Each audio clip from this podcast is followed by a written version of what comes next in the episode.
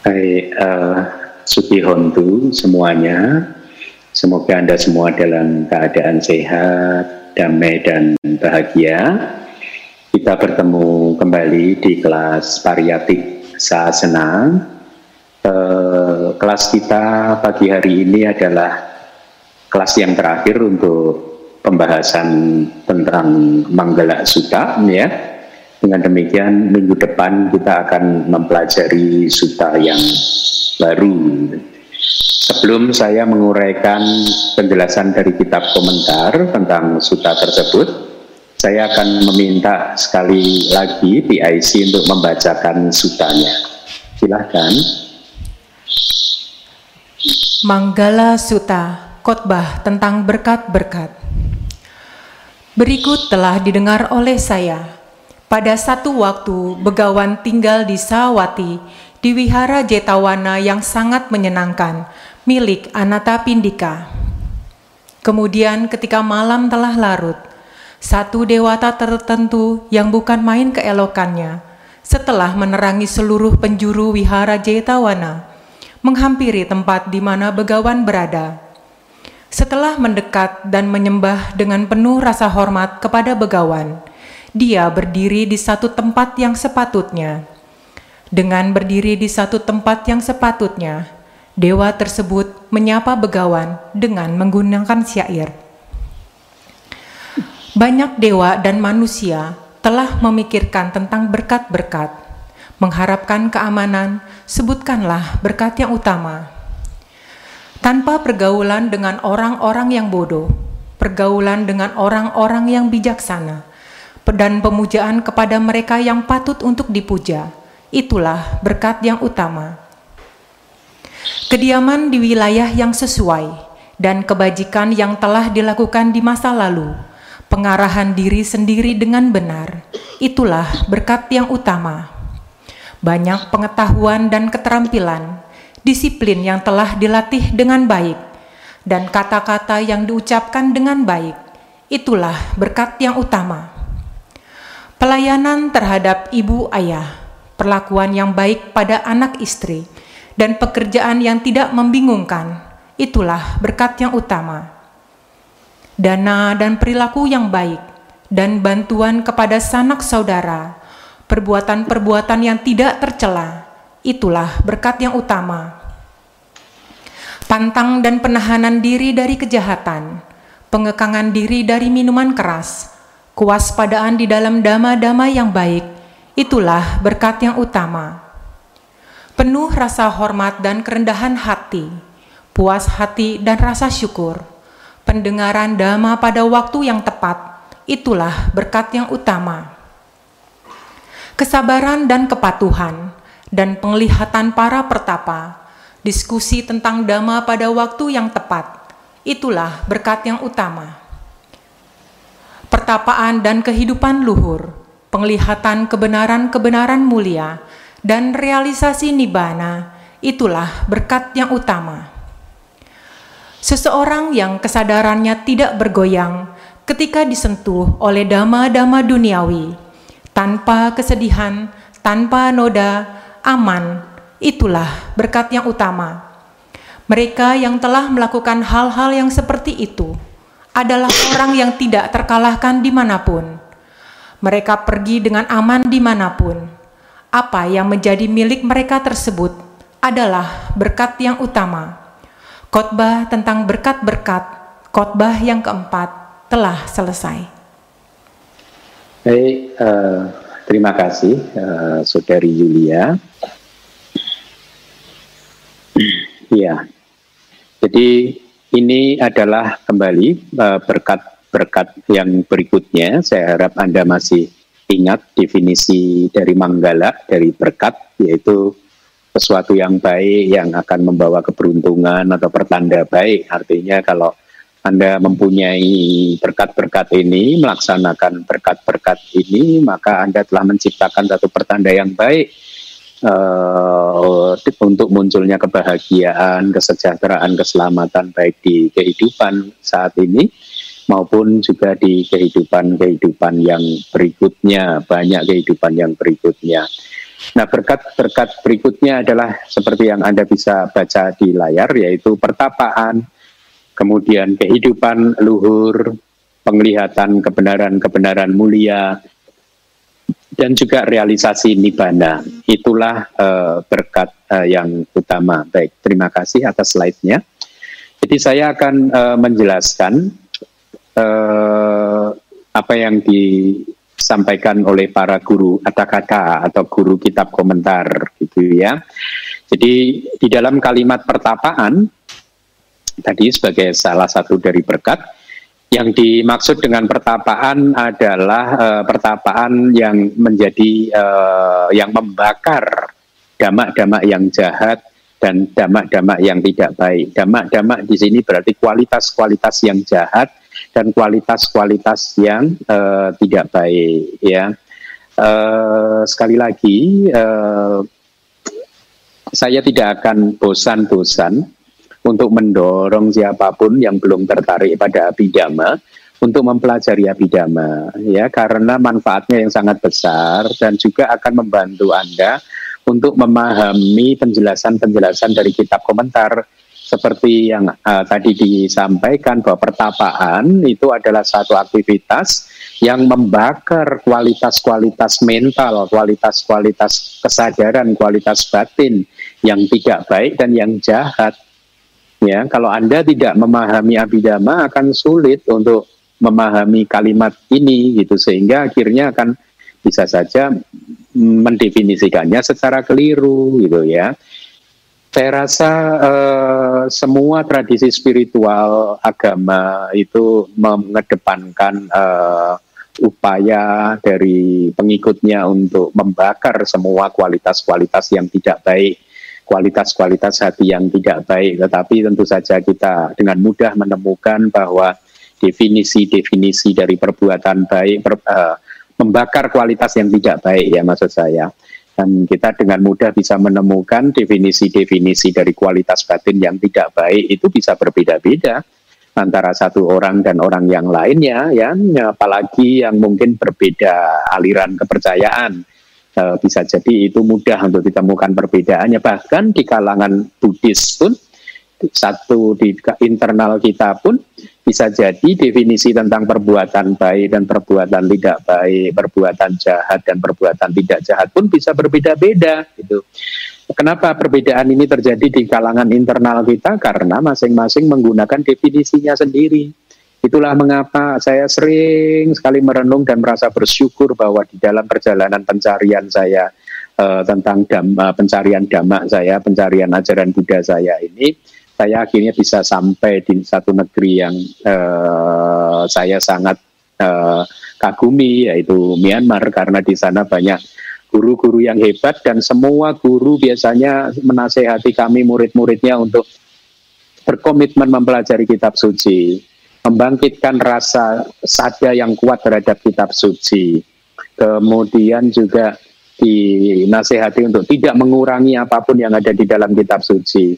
Tidak menginterpretasikan sendiri ajaran-ajaran Buddha yang ada di kitab suci. Semua sudah diinterpretasikan di dalam kitab komentar dan kitab sub komentar. Nah harusnya ada komitmen itu khususnya mungkin bagi Pak Bajika ya ada komitmen untuk mempelajari kitab suci itu dengan uh, tekun. Nah, sekali lagi Abhidhamma dan Sutta tidak untuk dipisah-pisahkan, tetapi itu adalah dua ajaran yang saling mendukung dan mereka uh, Abhidhamma akan membantu Anda dengan sangat baik untuk mendefinisikan apa itu perbuatan baik dan perbuatan yang tidak baik, ya. Kemudian tadi berkat yang berikutnya adalah kehidupan yang luhur Brahmacharya ya atau kehidupan para Brahma. Itu penjelasan dari kitab komentar. Itu yang disebut sebagai kehidupan yang luhur. Artinya apa? Kita menjalani kehidupan ini dengan berpedoman atau mengembangkan di dalam hati kita empat uh, Brahma Wihara empat kediaman luhur yaitu meta, karuna, mudita, upk gitu ya. Nah, eh, yang dimaksud dengan kehidupan luhur atau Brahma Wihara itu adalah kehidupan yang terbaik demikian kata kitab komentar. Selanjutnya komentar tentang makna hendaknya dipahami sebagai berikut gitu. Yang dinamakan pertapaan ya, ya kembali lagi sekarang ini detailnya adalah pengendalian indria-indria kita. Jadi kita mengendalikan tidak hanya sebenarnya panca indria kita, tetapi juga indria yang keenam yaitu indria batin, mengendalikan pikiran-pikiran kita, itu ya. Dan juga disebut uh, pertapaan atau disebut demikian karena pertapaan membakar damak-damak seperti dambaan, dambaan itu seperti keserakahan begitu ya duka cita, dan lain-lain. Jadi membakar semua kualitas batin yang uh, tidak baik, itu yang disebut pertapaan. Atau pertapaan itu tidak lain adalah wirya, energi gitu ya, faktor mental energi yang diaplikasikan uh, menjadi uh, usaha yang benar, yaitu untuk membakar dhamma yang tidak baik, untuk meningkatkan dhamma-dhamma yang baik dan uh, seterusnya ada empat kan daya upaya benar ya. Karena energi inilah yang membakar kelembaman, membakar kemalasan. Uh, berkaitan dengan pengendalian diri, uh, saya teringat pada satu syair di Demak pada kalau tidak salah syair itu uh, 360 itu dan 361. Syairnya itu berbunyi begini, Cakuna sang waro sadu gitu. Pengendalian melalui mata atau pengendalian pada mata adalah satu adalah baik, adalah bagus. Kemudian sadu sotena sangwaro. Baik atau bagus adalah pengendalian melalui telinga. Kemudian ganena sangwaro sadu. Pengendalian melalui hidung atau pada hidung adalah bagus. Sadu jiwa ya sangwaro. Bagus adalah pengendalian melalui lidah. Kayena sang waro sadu pengendalian melalui tubuh atau pada tubuh adalah bagus gitu. Jadi itu pengendalian tentang panca indera.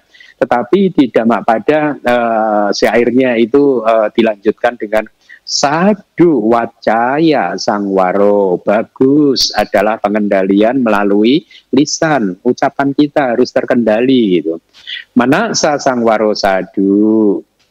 Pengendalian melalui batin atau pengendalian pada batin adalah bagus ya pikiran-pikiran kita ya keinginan-keinginan kita apa pun aktivitas yang ada di batin itu harus dikendalikan dan itu adalah bagus. Kemudian Buddha menutup dengan dua kalimat sadu sabata sangwaro bagus adalah pengendalian diri di semua tempat ya. Bagus adalah pengendalian di semua tempat Sabada sang huto biku, seorang biku yang terkendali di semua tempat, sabaduka apa mucati. Ya, seorang biku yang terkendali di semua tempat, terbebas dari segala bentuk penderitaan. Itu kata-kata Buddha. Oleh karena itu kita harus mengendalikan tidak hanya panca indera kita ya. Ketika Anda melihat, mendengar dan lain sebagainya, Anda perhatikan apakah muncul kilesa atau tidak anda harus berjuang ketika melihat, mendengar, dan lain sebagainya, bahkan juga berpikir tidak ada kilesa yang muncul pada saat itu. Nah, kembali lagi ke kitab komentar dari Manggala Sutta. Seseorang yang dilengkapi dengan pertapaan, ya, uh, disebut sebagai orang yang gigih atapi, gitu.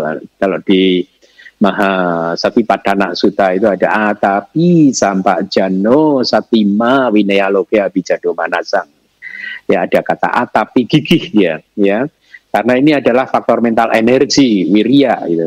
Pertapaan hendaknya dipahami sebagai sebuah berkat ya karena menjadi sebab untuk pelenyapan dambaan, dambaan itu bahasa palingnya abija dan lain-lain itu seperti niat jahat dan kilesa-kilesa yang lain.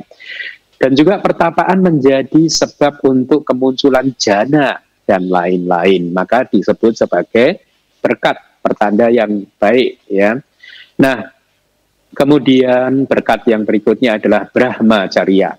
Brahmacharya itu adalah uh, ya di dalam kitab komentar memberikan tiga penjelasan tentang Brahmacharya.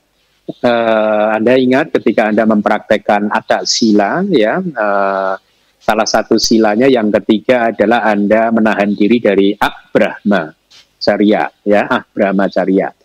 Yaitu uh, ini uh, kebalikan dari Brahmacharya. Nah, kitab komentar memberikan tiga definisi untuk kalimat Brahmacharya itu ya kehidupan yang luhur. Yang pertama adalah Brahmacaryang nama Meduna Wirati. Jadi artinya yang dinamakan Brahmacharya atau kehidupan luhur adalah penahanan diri dari hubungan seksual. Jadi itu arti dari atak sila Anda ya.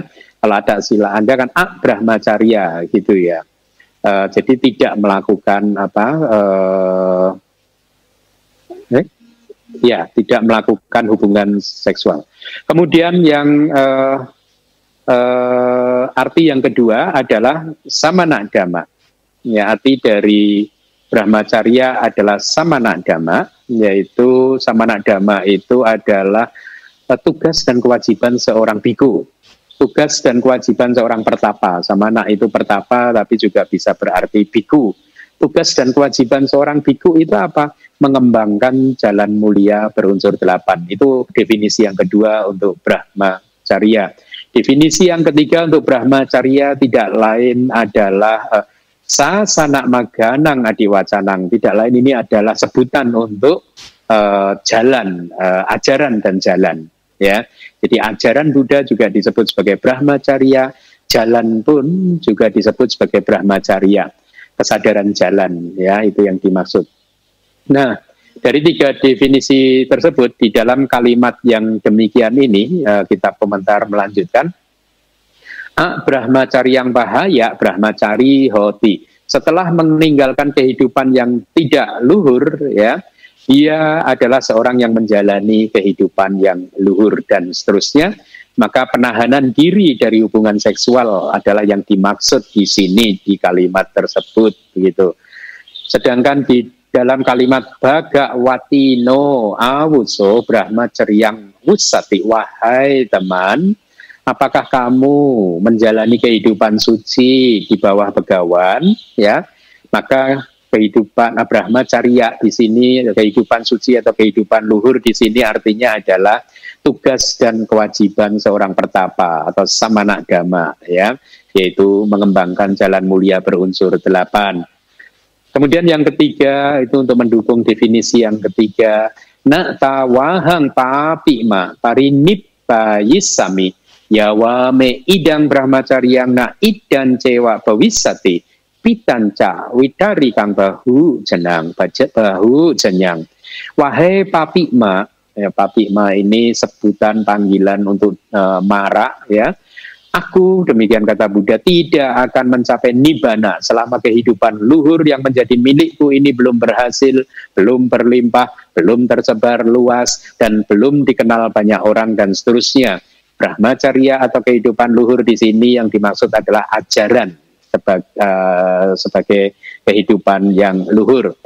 Lalu di dalam kalimat uh, yang keempat, ayame wako biku aryo ko magu brahmacaryang saya tidang sama didik sama sangkapak dan seterusnya. Wahai para biku atau wahai biku, Jalan mulia yang berunsur delapan inilah yang disebut sebagai brahmacarya, sebagai kehidupan luhur, ya, yaitu pandangan uh, benar dan seterusnya.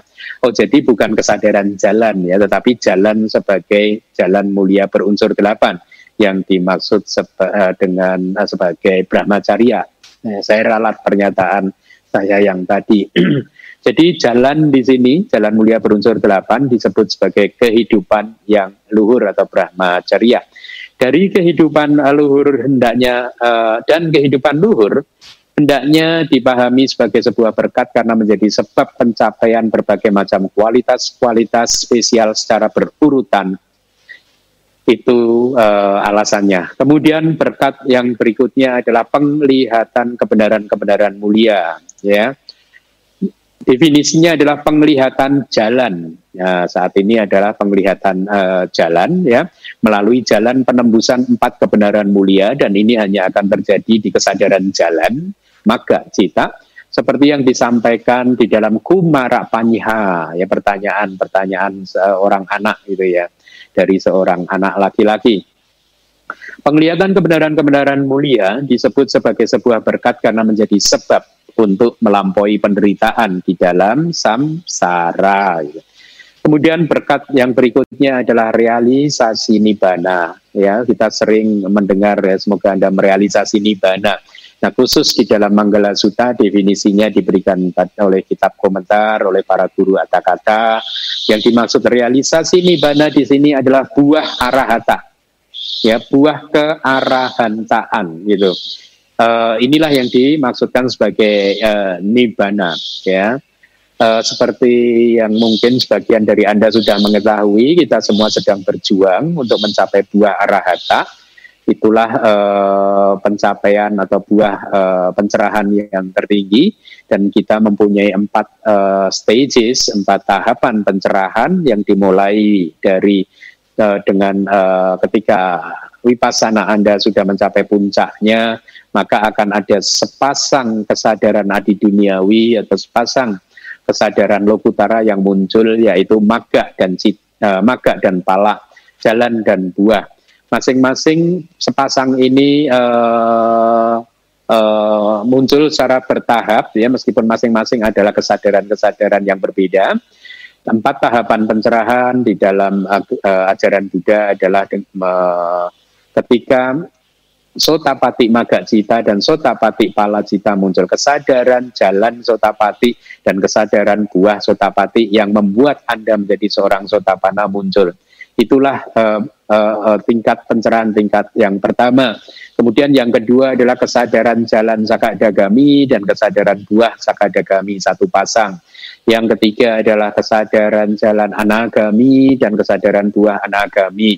Yang keempat adalah kesadaran uh, jalan arahata dan kesadaran buah arahata. Jadi empat pasang inilah yang disebut sebagai kesadaran uh, pencerahan ya sesuai dengan stagesnya, tahapan-tahapannya atau level-levelnya. Nah kembali lagi ke kitab komentar bahwasanya buah arahata disebut sebagai nibbana karena kualitasnya yang telah pergi dari kehausan, nafsu kehausan atau dari tanha yang dinamakan sebagai hutan karena menjahit lima tempat tujuan kelahiran ya. Uh, kesadaran buah arahata sudah meninggalkan tanha kalau kesadaran jalan arahata sedang menghancurkan tanha gitu ya. Jadi ketika kesadaran buah arahata muncul maka tanha nafsu kehausan sudah dihancurkan sudah ditinggalkan. Dan tanha inilah sebenarnya disebut sebagai hutan karena dia menjahit lima tempat tujuan kelahiran. Demikian kata kitab komentar. Apa itu yang disebut sebagai lima tempat tujuan kelahiran atau panca gati itu bahasa palinya. Uh, pancago ima sariputa demikian kata Buddha ya gatio wahai sarap sariputa wahai uh, yang Arya sariputa ya lima tempat tujuan ini, ya, ada lima tempat tujuan ini. Katama panca, lima yang manakah? Terus Buddha mengatakan nirayo, neraka, tiratana yoni, ya, eh, alam kelahiran binatang, peti wisayo, wilayah hantu-hantu kelaparan, manusia, para manusia, dan dewa, para dewa. Atau kata kitab komentar uh, menjelaskannya demikian. Pancago ima, ima sariputa katio, eta sukata dukata kama wasena ganta bati katio. Wahai sariputa, terdapat lima tempat tujuan, uh, artinya adalah tempat kelahiran yang harus dijalankan dengan kekuatan kama yang telah dilakukan, yaitu baik karma yang baik maupun karma yang telah dilakukan dengan buruk. Itu arti dari tempat tujuan, yaitu tempat kelahiran yang harus kita jalani. Seperti saat ini, kita berada di tempat tujuan kelahiran sebagai manusia, kita sedang menjalani uh, uh, menikmati buah karma kita dari masa lalu dan juga menjalani karma-karma baik, menjalankan juga karma-karma yang buruk gitu. Nah, kembali lagi pencapaian buah arahata atau penelaahannya pacawekana jadi ini diproses kognitif ketika seseorang mencapai uh, uh, apa uh, di arahata maga witi itu setelah kemunculan maga pala kemudian ditutup uh, dengan penelaahan gitu ya.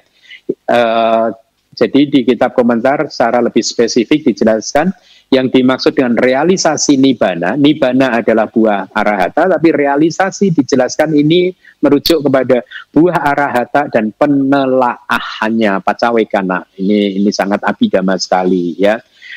Kemudian berkat yang berikutnya adalah melalui penglihatan kebenaran-kebenaran mulia itu sendiri, uh, uh, uh, maka realisasi nibana itu uh, terpenuhi oleh sebab itulah realisasi nibana di sini tidak dimaksudkan untuk nibana sebagai kebenaran mulia yang uh, ketiga.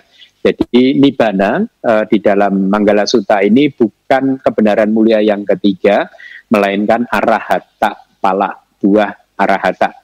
Jadi realisasi nibana hendaknya dipahami sebagai sebuah berkat karena menjadi sebab untuk hidup bahagia di dunia ini. Dikatakan demikian, seorang arahat yang sudah mencapai arahat tak pala, dia akan hidup di dunia, hidup bahagia di dunia saat ini.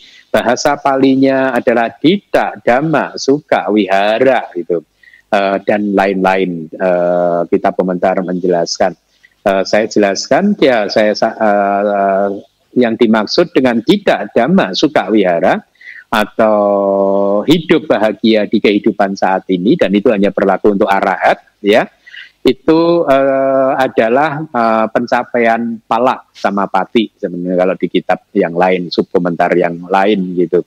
Atau bagi mereka yang belum mencapai uh, tingkat kesucian arahata tidak dhamma wihara suka, uh, suka wihara adalah pencapaian empat rupa wacara jana atau berdiam di dalam salah satu dari empat rupa wacara jana gitu. Nah, jadi empat berkat telah disampaikan di syair ini juga yaitu pertapaan, kehidupan luhur, penglihatan kebenaran-kebenaran mulia dan realisasi nibana. Dan keadaan mereka sebagai berkat masing-masing telah dijelaskan. Jadi uh, demikian komentar dari uh, kitab uh, komentar. Slide berikutnya 271 uh, saya mohon ditampilkan. Yang berikutnya 271 ya. Jadi seseorang yang kesadarannya tidak bergoyang, ini juga tujuan kita, kesadaran seorang arahat.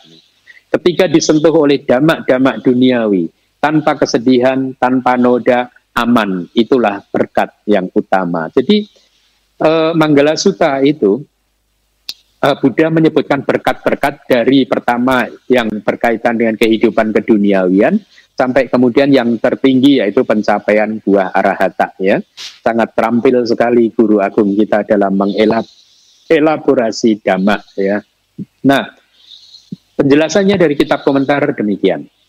Sekarang di dalam kalimat-kalimat ketika disentuh oleh damak-damak duniawi, oleh kejadian-kejadian duniawi, ya, di sini yang dimaksud dengan ketika disentuh adalah ketika dijangkau, ketika dijamah, ketika dicapai atau ketika mengalami gitu ya.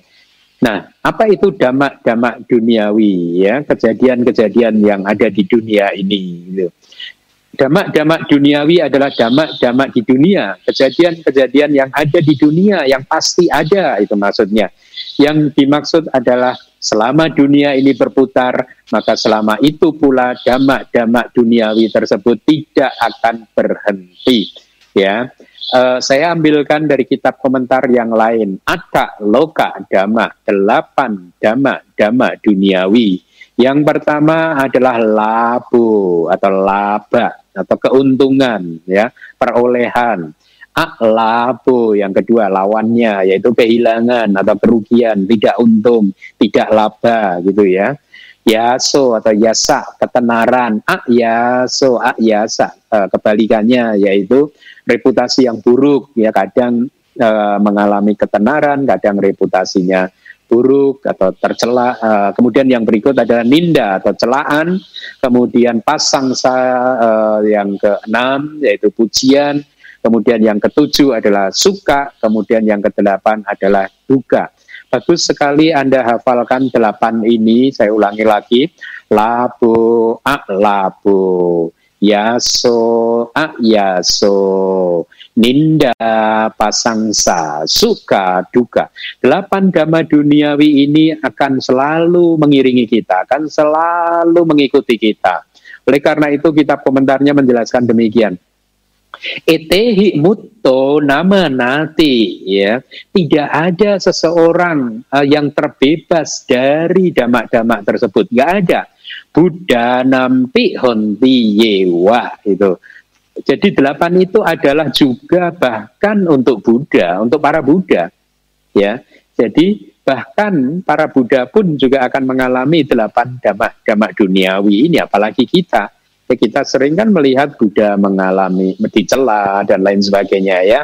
Uh, atau uh, apa ya diomong uh, menjadi bahan pembicaraan yang tidak baik ya sehingga reputasinya juga uh, menjadi uh, tidak baik dikenal sebagai ini orang yang tidak baik itu sering sekali kan sudah mengalami hal tersebut ya.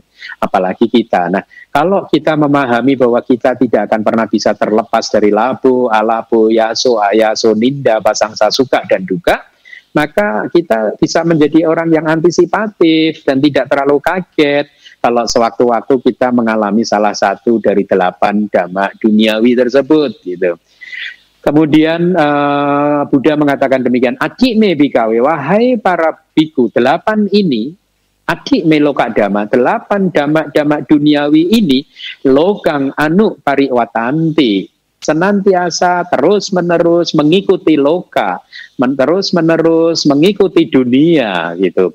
Loko ca ada loka dami anu pariwatati dan dunia ya juga terus menerus uh, mengikuti agak loka dhamma, mengikuti delapan dhamma dhamma duniawi. Nah, jadi jangan kaget kalau suatu hari nanti Anda mengalami salah satu, dua atau lebih dari dhamma dhamma duniawi ini, tetaplah tenang, tidak bergoyang batin Anda ya. Uh, makan tetap enak, tidur tetap nyenyak, hati Anda tetap damai ya. Kemudian kita lanjutkan pembahasan dari kitab uh, komentarnya, yang disebut sebagai kesadaran adalah batin atau aktivitas mental, yang dimaksud dengan seseorang yang adalah seorang biku yang masih baru atau menengah kuasanya sudah menjadi biku mungkin uh, lebih dari lima wasa, lima uh, rinse retreat gitu ya, atau bahkan yang sudah tera, begitu itu yang dimaksud uh, di dari uh, yang diberikan oleh guru ada kata. Yang dimaksud kesadaran yang tidak bergoyang adalah kesadaran yang tidak goyang, tidak bergolak, dan tidak terguncang karena delapan dhamma duniawi tadi. Yang dimaksud dengan tanpa kesedihan adalah bebas dari kesedihan.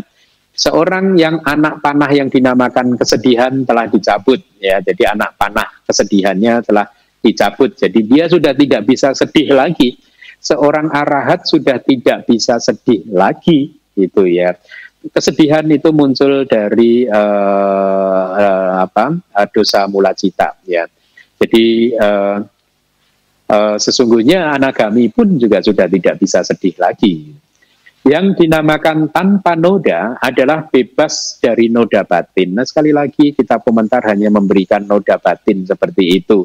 Sering sekali uh, penceramah keliru menafsirkan noda batin itu sebagai kilesa. Ya, dia overlap dengan kilesa. Saya rasa itu uh, penjelasan yang keliru. Noda batin asawa itu bukan kilesa uh, secara keseluruhan, tetapi ini adalah sebagian dari kotoran batin. Ada empat noda batin, ya yaitu kama sawa, bawa sawa, dita sawa, awija sawa. Noda batin yang di, uh, uh, yang berkaitan dengan kenikmatan-kenikmatan indriawi, noda batin uh, yang berkaitan dengan eksistensi, keinginan untuk lahir, noda batin yang berkaitan dengan pandangan salah dan juga ketidaktahuan atau awija. Jadi hanya empat ini saja noda batin, uh, bukannya semua kilesa, begitu ya. Nah, uh, seseorang yang noda batinnya telah dihancurkan, ini adalah julukan untuk arahat. Kita sering mendengarkan uh, kinasawo, kinasawa bahasa palinya. Ini adalah julukan untuk seorang arahat. Uh, terjemahan dari kina sawo atau kina sawa adalah seseorang yang olehnya, melaluinya, olehnya, noda-noda batin telah dihancurkan. Atau seseorang yang telah menghancurkan noda-noda batinnya. Gitu. Itu adalah julukan untuk seorang arahat Kemudian yang dimaksud dengan aman di dalam Manggala Sutta adalah bebas dari bahaya. Jadi seorang arahat adalah seorang yang bebas dari bahaya, seorang yang tanpa kesengsaraan maksudnya dia masih mungkin mengalami bahaya seperti Buddha waktu apa uh, terancam keselamatannya karena perilaku dari dewa data, tetapi batinnya tidak bergoyang itu yang dimaksudkan. Dia bebas dari bahaya ya. Bahaya apa pun batinnya tetap tenang batinnya tetap tersenyum. Bahkan yang Arya Mogalana pun disiksa oleh para bandit-bandit para penjahat-penjahat dan hmm, tulang-tulangnya patah-patah begitu ya berdarah-darah beliau tetap tenang dan damai tidak ada kesedihan tidak ada kemarahan tidak ada kejengkelan kebencian balas dendam dan lain-lain tidak kenapa karena beliau adalah seorang arahat noda batinnya sudah hancur, artinya semua kilesanya sudah hancur gitu ya. Tidak ada lagi kesengsaraan. Loka dhamma masih terjadi tetapi dia tidak sengsara. Ya, itulah uh, harusnya kita beraspirasi mencapai tingkat kesucian arahata supaya ketika mengalami loka dhamma kita tidak bergoyang, batin kita tetap tenang, teduh, damai, begitu ya. Sisanya adalah sesuai dengan cara yang telah disampaikan itu dari kitab komentar, artinya penjelasan kalimat sisanya itu sudah sangat jelas. Demikianlah uh, komentar tentang istilah-istilah. Selanjutnya, komentar tentang makna hendaknya dipahami demikian. Seseorang yang kesadarannya tidak bergoyang ketika disentuh oleh delapan damak-damak duniawi, Ya, kesadaran seseorang yang tidak goyang, tidak bergolak dan tidak berguncang ketika disentuh dan diserbu oleh delapan damak-damak duniawi yaitu labu, alabu dan seterusnya tadi hendaknya dipahami sebagai sebuah berkat karena kesadaran yang seperti itu adalah wahana ya uh, untuk menuju ke keadaan adi duniawi yang tidak di, bisa digoyang oleh apa pun ya Ingat yang membuat batin kita goyang adalah kilesa-kilesa kita, ya, adalah noda-noda batin kita. Sebenarnya tidak hanya noda batin, kilesa yang lain pun membuat batin kita goyang, gitu ya, dari keserakahan, pandangan salah, kesombongan dan lain-lain. Itulah mengapa ketika kilesa-kilesa ini hancur, maka batin ini tidak akan bisa goyang lagi batin ini akan berada dalam keadaan yang sangat damai, sangat tenang. Bukankah kualitas batin yang seperti itu sangat kita idam-idamkan? Semuanya mengidam-idamkan kan yang seperti itu, ya. Oleh karena itu mari kita sama-sama berjuang untuk mencapainya. Nah, akan tetapi kita komentar melanjutkan, kesadaran siapakah yang ketika disentuh tidak goyang?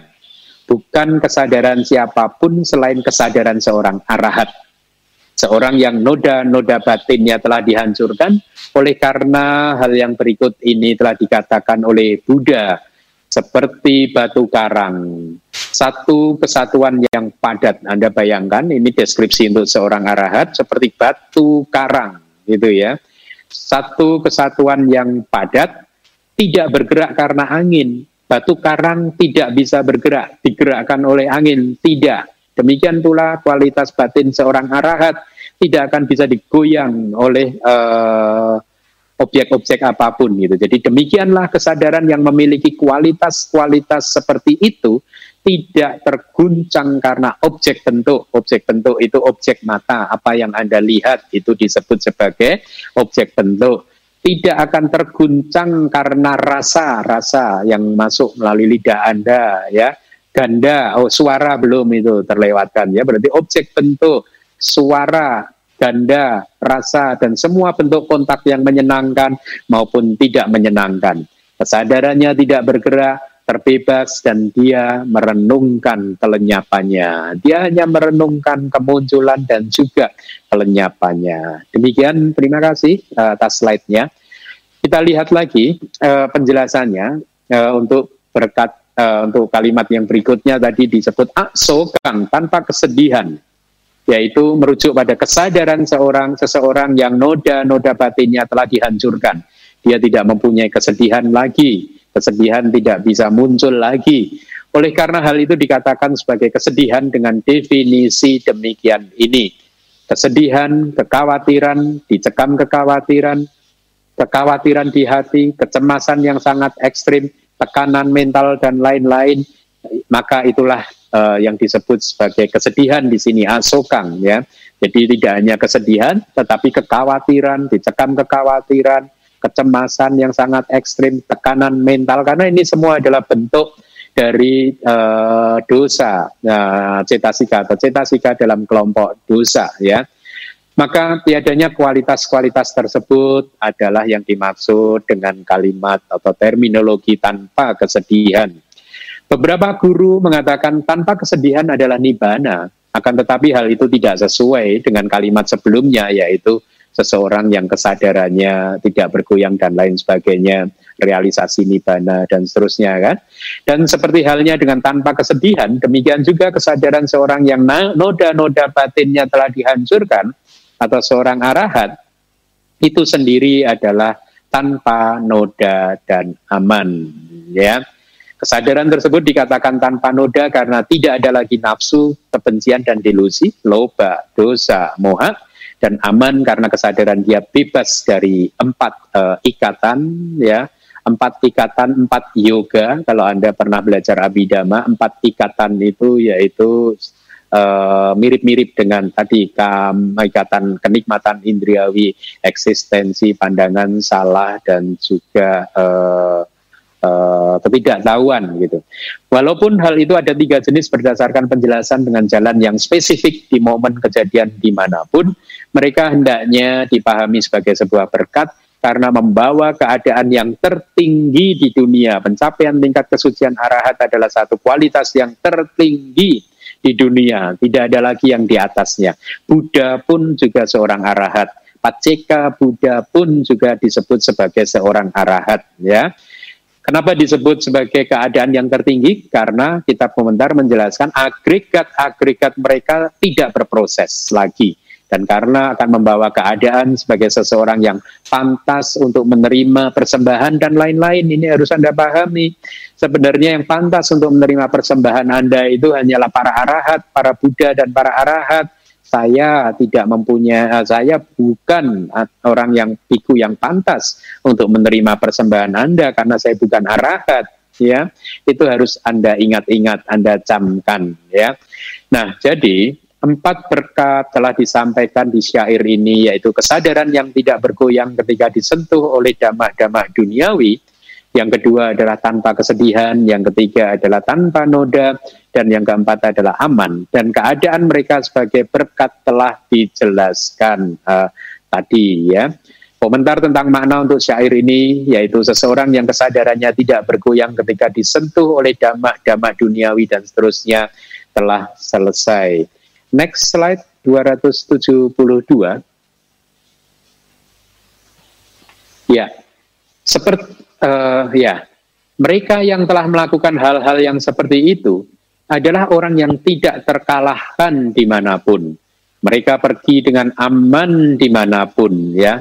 Uh, yang menjadi milik mereka tersebut, apa pun yang menjadi milik mereka tersebut, itulah adalah uh, berkat yang utama. Jadi setelah menyampaikan 38 berkat dengan 10 syair yang dimulai dengan terima kasih atas slide-nya. Jadi 38 berkat sudah selesai disampaikan ya apa yang diajarkan oleh Buddha dan 38 berkat tersebut uh, dicantumkan di dalam 10 bait syair yang dimulai dengan ase wana jabalanang tanpa pergaulan dengan orang-orang yang bodoh begitu ya. Uh, ya lihatlah bahkan di awal Buddha pun mengajarkan kepada kita untuk tidak dekat-dekat dengan orang yang bodoh gitu ya. Uh, ini berkat yang pertama. Beliau menempatkannya sebagai yang pertama itu bukan tanpa maksud. Berarti ini adalah syarat pertama yang harus kita uh, jalankan di dalam kehidupan ini yaitu tiadanya atau tanpa pergaulan dengan orang-orang yang bodoh ya.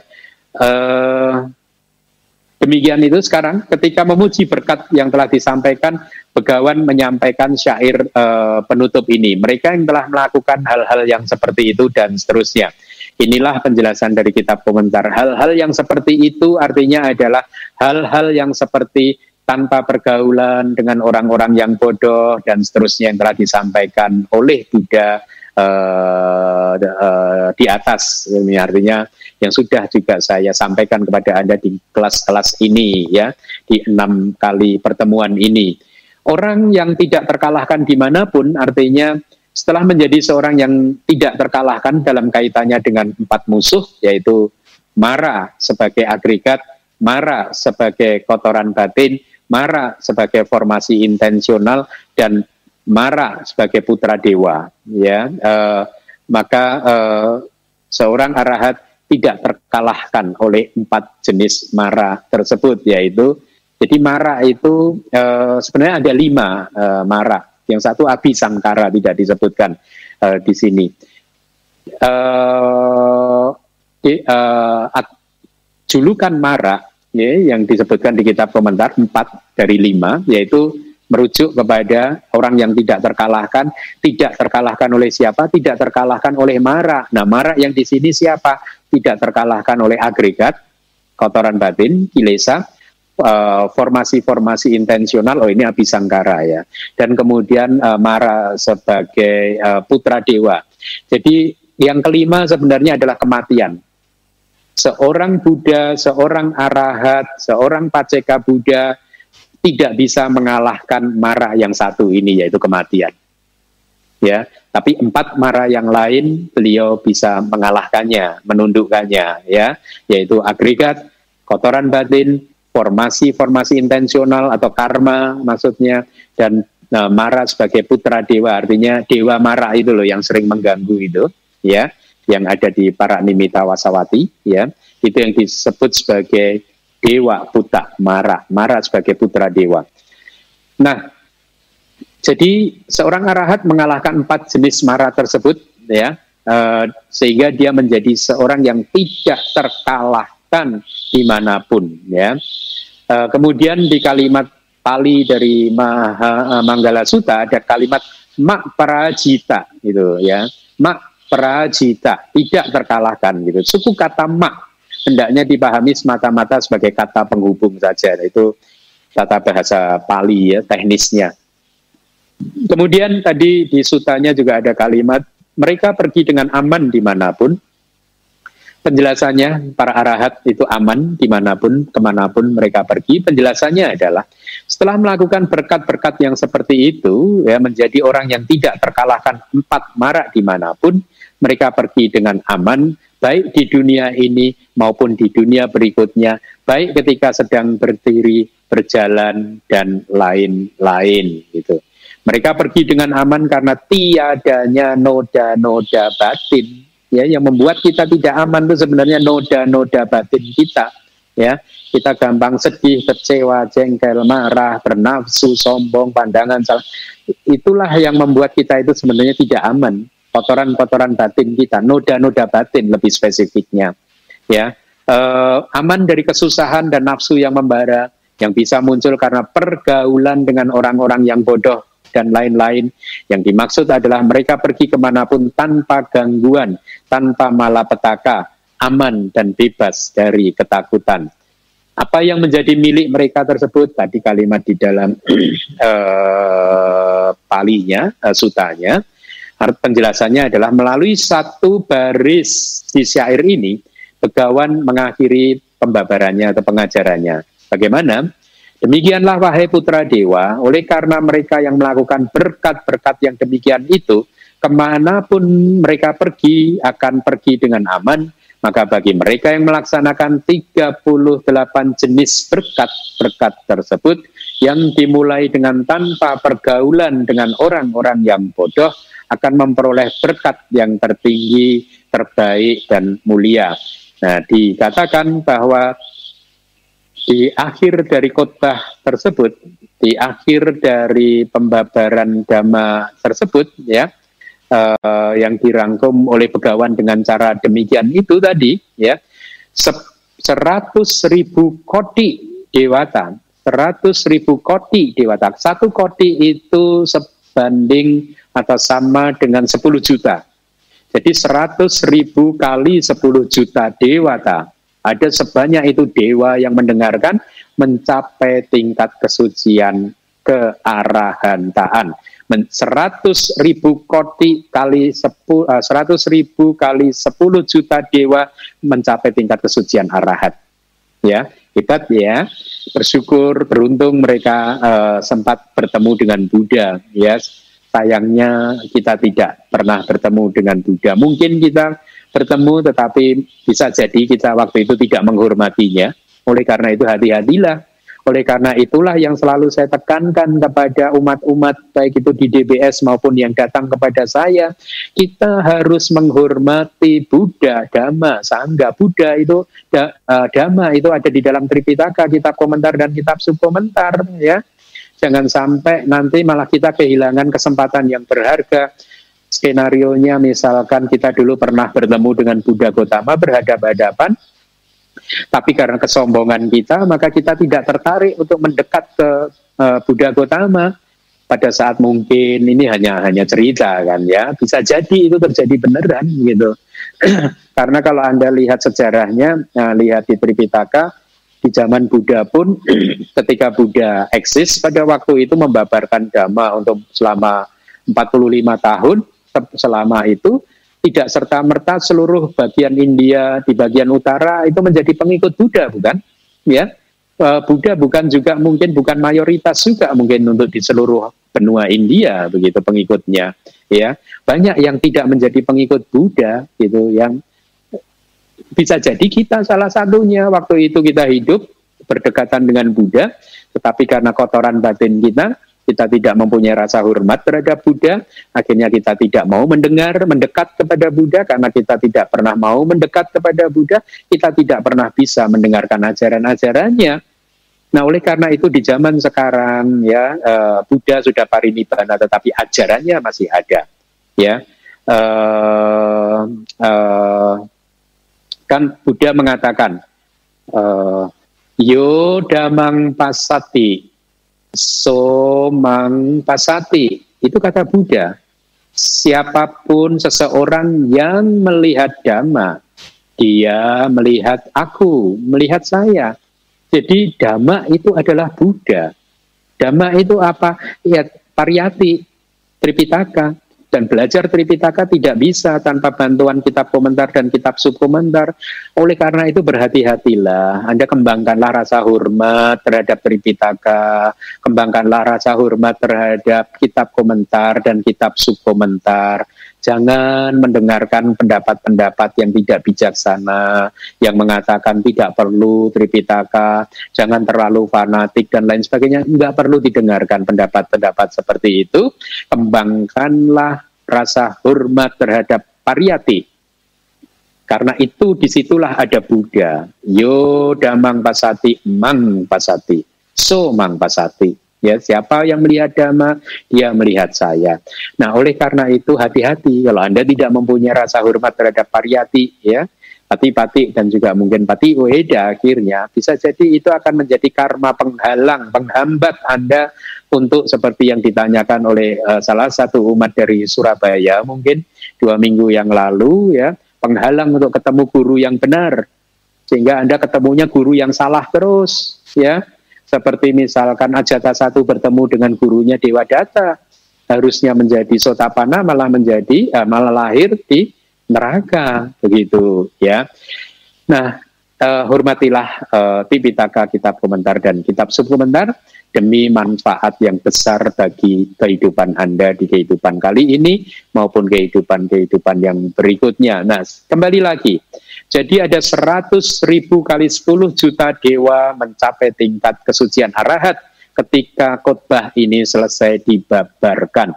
Jumlah yang mencapai buah sotapati menjadi seorang sotapana, buah sakadagami atau seorang sakadagami, buah anagami atau seorang anagami adalah tidak terhitung. Itu kata kitab komentar. Ya, hati-hati juga. Ada juga saya pernah mendengar, ah semua kitab komentar itu kan bisa jadi itu karangan-karangan saja. Hati-hati dengan ucapan seperti itu.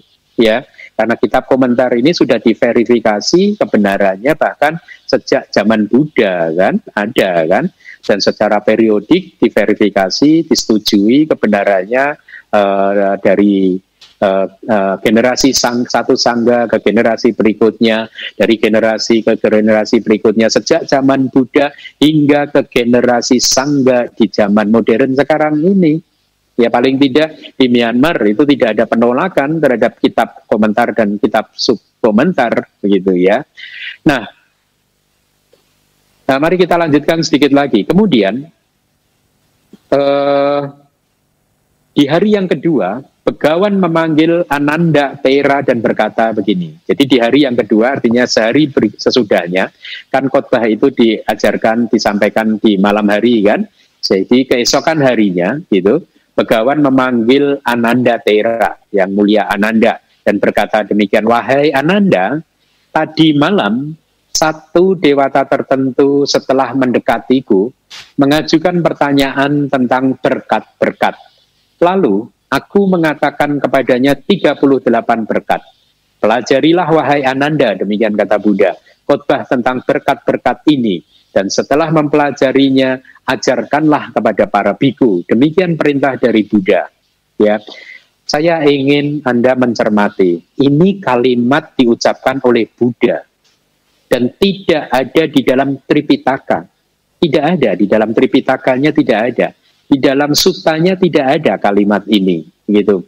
Tetapi di ada kata kalimat ini dicantumkan gitu ya. Jadi kalau ada orang yang mengatakan ada kata itu bukan ucapan Buddha tidak benar ya tidak sepenuhnya benar karena banyak sekali ucapan-ucapan Buddha yang tidak ditampung di dalam Tripitaka tetapi kemudian dimasukkan ke dalam ada kata bahkan dimasukkan kepada kitab subkomentar juga ada begitu.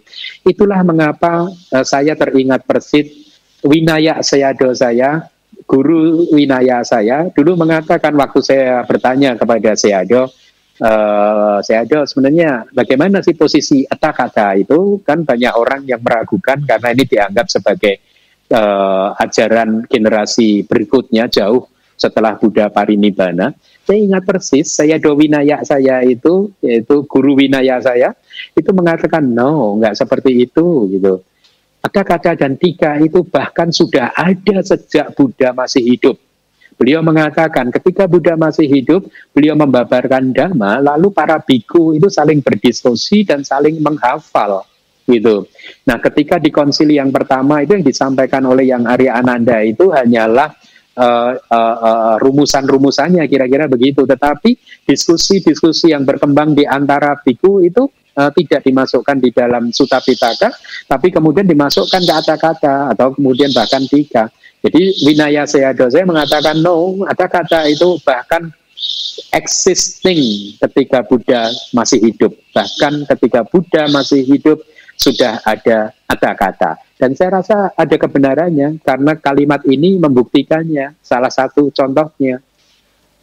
Apakah Anda pikir para guru ada kata ini berbohong? Hati-hati ya kalau Anda mengatakannya demikian ya seorang biku itu uh, biasanya apalagi biku yang uh, di zaman dahulu itu winayanya sangat ketat. Ya mereka sulit sekali untuk melakukan kebohongan gitu. Bahkan seorang sotapana saja sudah tidak bisa bohong. Dan yang menulis ini bisa jadi adalah seorang Arya begitu ya jadi kemungkinan besar uh, tidak ada kebohongan di sini gitu ya. Nah jadi kembali lagi itu tadi perintah dari Buddha untuk uh, yang mulia Ananda. Kemudian yang mulia Ananda setelah mempelajari suta tadi, Manggala Suta, beliau mengajarkannya kepada para biku. 38 berkat ini dibawa turun temurun dari para guru berlangsung hingga hari ini. Itu kalimat di kitab komentar. Ya hari ini tentu saja itu mungkin hari itu mungkin bisa 200 300 tahun setelah Buddha Parinibbana hari ininya gitu. Tapi bahkan sampai hari ini ya 2500 tahun lebih setelah Buddha Parinibbana kitab itu masih ada dan diajarkan secara turun menurun dari guru ke murid dari guru ke murid ya. Itulah tradisi di dalam Buddhisme di dalam agama Buddha. Seperti saat ini saya sebagai guru menurunkannya kepada Anda semua murid-murid saya Ya, tradisi yang sangat bagus sekali. Jadi dengan cara demikian, maka kehidupan luhur ini berhasil berlimpah, tersebar luas, dikenal banyak orang, populer dan diketahui dengan sangat baik oleh para dewa dan manusia. Benar bukan? Ya, sampai hari ini ajaran-ajaran ini terkenal ya. Nah, kita semua mengenalnya. Berbeda kalau guru Anda mengajarkannya tidak sesuai kitab komentar, sesuai opininya sendiri, tentu yang diajarkannya adalah sesuatu yang uh, tidak sesuai ya artinya informasi-informasi yang di, ada di dalam kitab komentar tidak akan pernah Anda dapatkan dan itu rugi bagi Anda. Anda berhak untuk mendapatkan pengajaran yang terbaik karena Anda sudah berjuang untuk melahirkan eh, untuk lahir sebagai manusia yang sangat sulit ini, tidak mudah. Belum tentu di kelahiran ke depan nanti Anda lahir lagi sebagai manusia.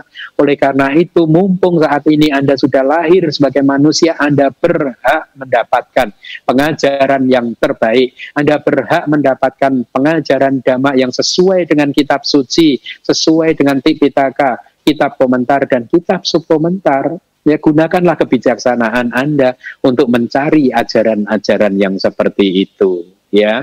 Nah, eh, demikianlah yang tidak dipahami sekarang dengan tujuan untuk memfasilitasi pengetahuan personal, demikian kitab komentar terhadap berkat-berkat ini, maka berkat-berkat ini dikonstruksikan sejak dari awal oleh guru kata-kata para guru kitab komentar sebagai berikut. Ini menarik sekali. Jadi 38 itu dikonstruksikan, disusun sedemikian rupa seperti yang akan saya sampaikan uh, seperti ini. Jadi makhluk-makhluk ini yang mengharapkan kebahagiaan di dunia ini seperti kita kan mengharapkan kebahagiaan di dunia ini dan juga kita mengharapkan kebahagiaan di dunia berikutnya bukan? Ya Anda semua pasti juga begitu kan? Dan juga Anda kita semua mengharapkan kebahagiaan adi duniawi bukan? Artinya kebahagiaan adi duniawi itu adalah kebahagiaan yang dialami ketika kita sudah mencapai pencerahan ya. Baik menjadi seorang sotapana sekadagami anagami maupun arahat. Jadi demikian makhluk yang mengharapkan hal-hal yang seperti itu. Konstruksinya begini setelah meninggalkan pergaulan dengan orang-orang yang bodoh dia bersandar pada orang-orang yang bijaksana. Dan mereka memuja orang-orang yang pantas untuk dipuja. Kemudian dengan kediaman di wilayah yang sesuai dan melalui kebajikan yang telah dilakukan di masa lalu, mereka, orang-orang tersebut atau kita mendorong terjadinya damak yang baik, damak yang kusala. Sekali lagi, kalau Anda tidak paham abidama, Anda tidak akan bisa mendefinisikan kualitas yang baik atau yang kusala ini dengan sempurna. Mereka yang paham abidama akan bisa mendefinisikannya dengan sempurna. I'm so sorry to say this. Abidama itu sangat membantu. Oleh karena itu, kalau Anda belum paham abidama, belajarlah. Sekarang belajar abidama itu menjadi mudah karena buku-bukunya sudah ada. Saya sudah menulis enam buku dan mungkin bulan depan buku yang ketujuh itu akan terbit. Jadi belajar itu sangat mudah. Berbeda dengan saya dulu tahun 98, tahun 99 ketika mulai tertarik dengan ajaran Buddha, saya mencari buku abidama nggak ada yang bagus Itulah mengapa akhirnya saya memutuskan untuk keluar negeri karena tidak menemukan apa yang saya cari di sini. Gitu. Nah sekarang semua bukunya itu tersedia, harusnya itu akan mempermudah Anda untuk belajar abidama, gitu ya. Nah oleh karena itu kita ya setelah itu tadi mendorong terjadinya damak yang baik dengan cara apa? Dengan cara menentukan diri sendiri dengan benar. Ya kalau kita belum punya sada, kita tentukan supaya kita bisa punya sada. Kalau sila kita belum bagus, kita pastikan sila ini menjadi semakin bagus dan seterusnya. Itu kan berkat yang uh, atak sama panidi gitu ya. Uh, menentukan diri sendiri ke, ke arah yang benar kira-kira begitu. Nah, mereka atau kita, ya mereka itu kita, menghiasi dirinya sendiri dengan banyak pengetahuan, bahu saca, ya, bahu suta. Kita harus menghiasi diri kita ini dengan banyak pengetahuan. Siapa bilang agama Buddha tidak perlu dipelajari, ya? Agama Buddha itu lihatlah, bukankah ajarannya itu menarik sekali kalau disampaikan sesuai kitab komentar dan kitab subkomentar, ya? Itu yang membuat saya itu dulu waktu uh, mencari agama ini berjalan uh, uh, dari uh, pertama-tama Myanmar itu adalah negara terakhir saya. Sebelumnya saya mengunjungi beberapa negara untuk mencari guru. Tetapi saya berpindah-pindah terus. Sehingga akhirnya ketika sampai di Myanmar, ketika bertemu dengan yang kemudian menjadi guru penahbis saya, yaitu Venerable Jadila, ketika bertemu dengan beliau, hati ini langsung luluh, hati ini langsung tunduk, dan uh, saya lupa mungkin uh, tut, uh, uh, saya lupa. Uh, mungkin keesokan harinya atau sorenya saya lupa. Langsung meminta beliau untuk menahbiskan saya. Dan singkat cerita tujuh hari kemudian saya ditahbiskan menjadi seorang biku. Lihatlah beliau sudah menginspirasi saya ya tidak hanya dengan kepribadiannya tetapi dengan pengetahuannya dengan prakteknya ya yang akhirnya perjalanan pencarian saya berakhir perjalanan yang panjang gitu ya Ya, saya ingin menyampaikan ajaran ini kalau disampaikan sesuai dengan apa yang disampaikan oleh guru kitab komentar dan guru subkomentar itu menjadi menarik. Tapi kalau disampaikan berdasarkan opini jadi kurang menarik. Karena opininya itu opini yang muncul dari orang yang belum tercerahkan, yang sering kali salah bukan? Ya. Nah, kembali lagi jadi menghiasi diri kita sendiri dengan pengetahuan, kita harus berpengetahuan. Juga menghiasi diri kita sendiri dengan keterampilan, disiplin, dan kata-kata yang diucapkan dengan baik sesuai dengan winaya kalau para biku. Selama status kehidupan domestik tidak ditinggalkan, artinya kehidupan rumah tangga seperti Anda para umat awam ya maka selama itulah Anda harus membersihkan hutang masa lalu Anda dengan melakukan pelayanan terhadap ayah ibu Anda.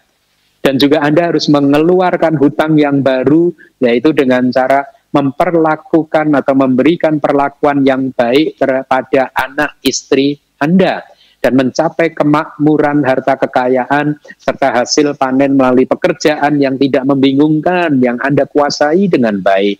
Dengan melalui dana, praktek dana Anda, Anda mengambil esensi dari kekayaan. Jadi kalau kekayaan ini diambil esensinya seolah-olah Anda peras seperti tebu yang Anda giling, Anda peras keluar air tebunya, maka kekayaan ini kalau diperas, perasannya itu harusnya adalah dana. Dengan kekayaan yang sudah Anda dapatkan, maka akan mempermudah Anda untuk mempraktekkan dana, untuk mempraktekkan berkat yang disebut dana gitu ya. Nah, dengan melalui perilaku yang baik, mereka Anda kita mengambil esensi dari kehidupan. Jadi kalau kehidupan kita sebagai manusia ini diperas seperti tebu yang diperas tadi keluar air tebunya, maka kehidupan ini kalau diperas yang haruslah keluarnya adalah perilaku yang baik. Tapi kembali lagi, kalau Anda tidak berpengetahuan, Anda bisa mendefinisikan perilaku baik itu berbeda-beda. Oleh karena ikut itu ikutilah Buddha. Oleh karena itu ikutilah para guru kitab komentar dan para guru subkomentar. Jangan ikuti guru-guru yang belum tercerahkan, ya. Nah, dengan melalui pemberian bantuan kepada sanak saudara, maka kita bertindak demi kesejahteraan uh, saudara-saudara kita dan melalui perbuatan-perbuatan yang tidak tercela, maka kita bertindak demi kesejahteraan orang lain. Dengan melalui pantang dari kejahatan, kita menghindari pencideraan terhadap makhluk lain dan dengan melalui pengekangan diri uh, kita menghindari pencidera ada pengekangan diri dari minuman keras maksudnya maka kita menghindari pencideraan diri sendiri. Seseorang yang minum minuman keras hingga mabuk-mabukan, dia menciderai dirinya sendiri. Dengan kewaspadaan di dalam damak-damak yang baik, kita meningkatkan sisi kesadaran yang baik. Karena sisi kesadaran yang baik telah meningkat, maka kita akan meninggalkan tanda sebagai perumah tangga bahkan kukuh di dalam kehidupan sebagai seorang pertapa atau sebagai seorang biku dan dengan penuh rasa hormat serta kerendahan hati terhadap Buddha, para murid Buddha, terhadap guru penahbis dan lain-lain, maka kita, mereka, Anda semua menunaikan tugas-tugas mereka, menunaikan tugas-tugas guru Anda. Dengan puas hati, maka kita meninggalkan keserakahan terhadap kebutuhan-kebutuhan pokok. Dengan rasa syukur kita kukuh atau bertahan di dalam hidup atau lingkup orang-orang yang baik, orang-orang yang saleh. Dengan melalui pendengaran dhamma pada waktu yang tepat, kita meninggalkan kelambanan kesadaran. Dengan kesabaran kita menaklukkan semua jenis kesulitan. Dengan kepatuhan, maka kita menjaga diri kita sendiri. Dengan melalui penglihatan pada para pertapa, kita melihat penerapan dari praktek. Ya, dengan diskusi tentang damak pada waktu yang tepat, kita melenyapkan keraguan terhadap hal-hal yang meragukan. Dengan pertapaan yang dinamakan pengendalian indria-indria, kita memurnikan sila kita. Jadi kalau Anda ingin memurnikan sila, kendalikanlah indria-indria Anda. Dengan melalui kehidupan luhur, yaitu melaksanakan tugas dan kewajiban seorang pertapa, anda kita memurnikan kesadaran kita, cita wisudi ya. Dan selanjutnya menyelesaikan empat kemurnian. Dengan melalui praktek ini setelah mencapai kemurnian pengetahuan dan penglihatan, ini adalah salah satu uh, tahapan di dalam wipasana, nyana dasana wisudi, yang mencakup penglihatan kebenaran-kebenaran mulia, mereka merealisasi nibbana yang di sini merupakan sebutan untuk buah arahata. Siapa pun yang setelah merealisasi nibana adalah orang yang tanpa kesedihan, tanpa noda dan aman karena kesadarannya tidak bisa digoyang oleh delapan dama-dama duniawi, seperti halnya gunung Sineru yang tidak bisa digoyang oleh angin dan hujan. Dan mereka yang aman adalah orang yang tidak terkalahkan di mana pun oleh siapa pun dan mereka pergi dengan aman di mana pun. Itulah mengapa Begawan berkata, mereka yang telah melakukan hal-hal yang seperti itu adalah orang yang tidak terkalahkan di mana pun. Mereka pergi dengan aman di mana pun. Apa yang menjadi milik mereka tersebut adalah berkat yang utama. Demikianlah pembabaran Manggala Sutta sudah selesai saya sampaikan. Uh, semoga apa yang sudah Anda pelajari bisa meningkatkan kualitas kehidupan Anda dan bisa menjadi pendukung untuk kemunculan jana, maga, pala, dan ibana Anda. Sadu. Sadu, sadu. Terima kasih Bante Anumodana atas penjelasan suta yang telah disampaikan kepada kami. Selanjutnya kita buka sesi tanya jawab. Uh, saya akan membacakan tata tertibnya sekali lagi. Saat sesi tanya jawab, bagi yang ingin bertanya, silakan klik tanda raise hand, di mana fitur ini ada di bagian partisipan bila uh, Anda yang menggunakan komputer dan ada di titik tiga bagi yang menggunakan handphone. Kami akan menentukan siapa yang mendapatkan giliran untuk bertanya. Pertanyaan diharapkan sesuai dengan topik ceramah. Bagi yang diperbolehkan bertanya akan di-unmute oleh host, jadi kalian Namita tidak perlu melakukan apa pun Dikarenakan adanya keterbatasan waktu, maka tidak semua penanya akan mendapatkan giliran. Harap maklum.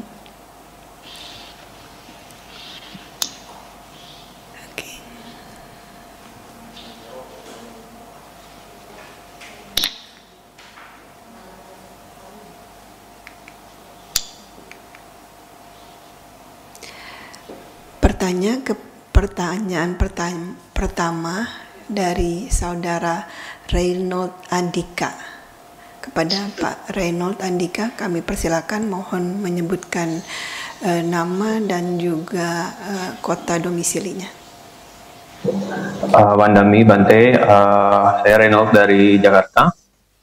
Uh, saya memiliki dua pertanyaan untuk topik tentang berkat-berkat ini Bante.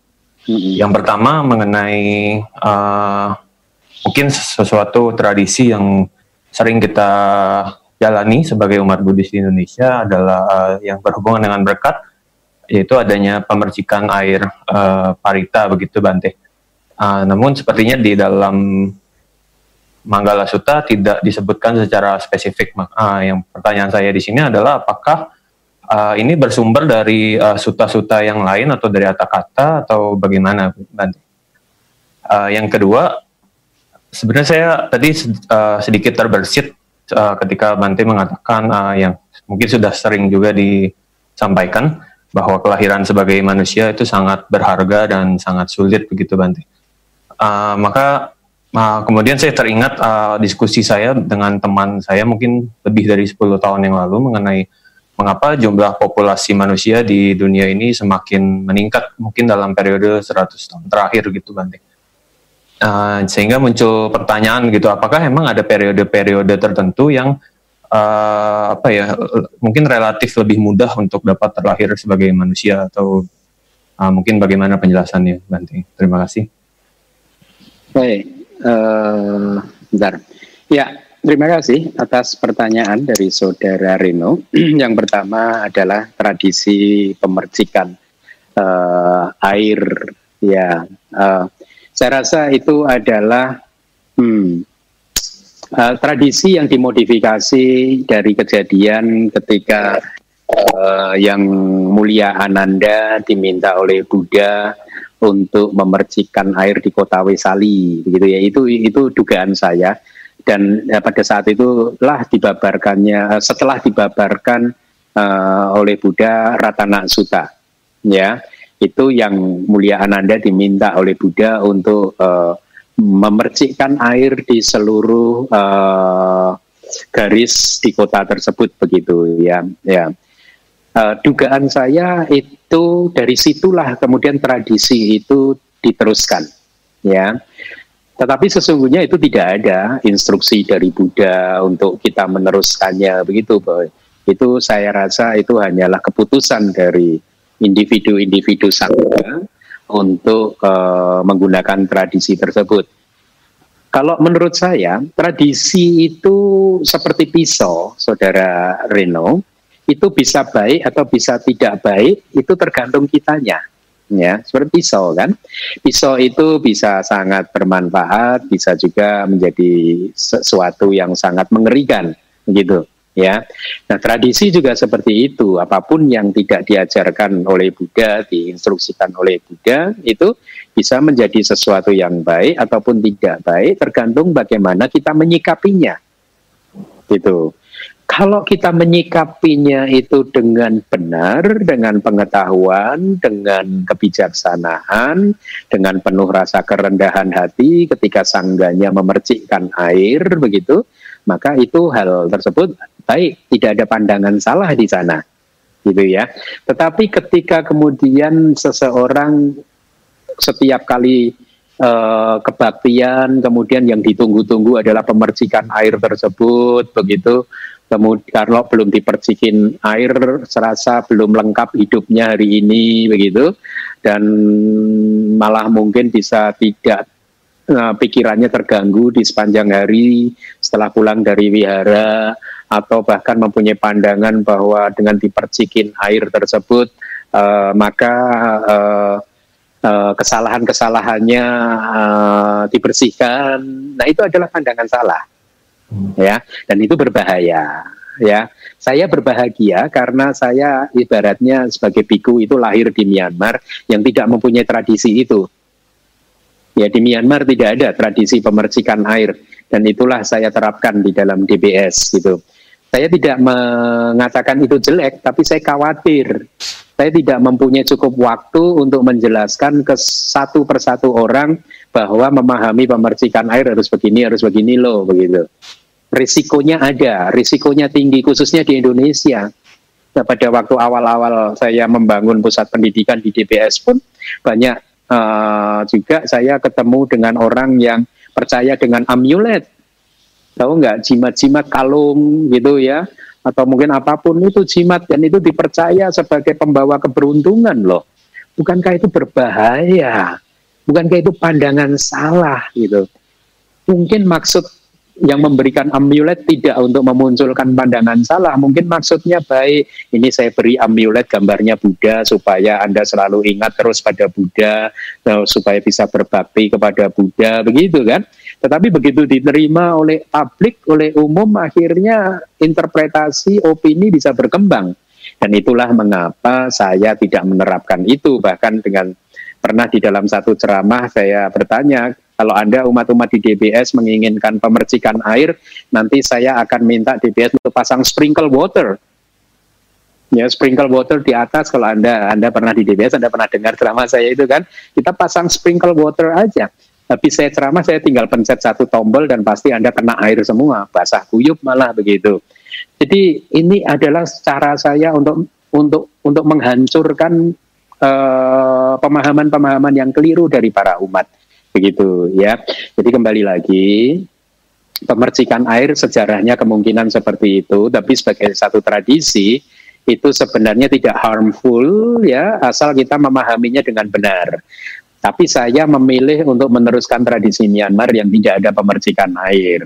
Jadi kalaupun Anda semua umat TPS menginginkan maka demi menghemat tenaga saya, saya akan pasang sprinkle water aja di atapnya, di apa plafonnya DBS. Jadi saya nggak harus pergi berjalan keliling karena 600 orang dipercikin semua kan melelahkan ya. Kalau sprinkle water kan tinggal pencet tombol aja, tet itu turun semua airnya, Anda kena semua.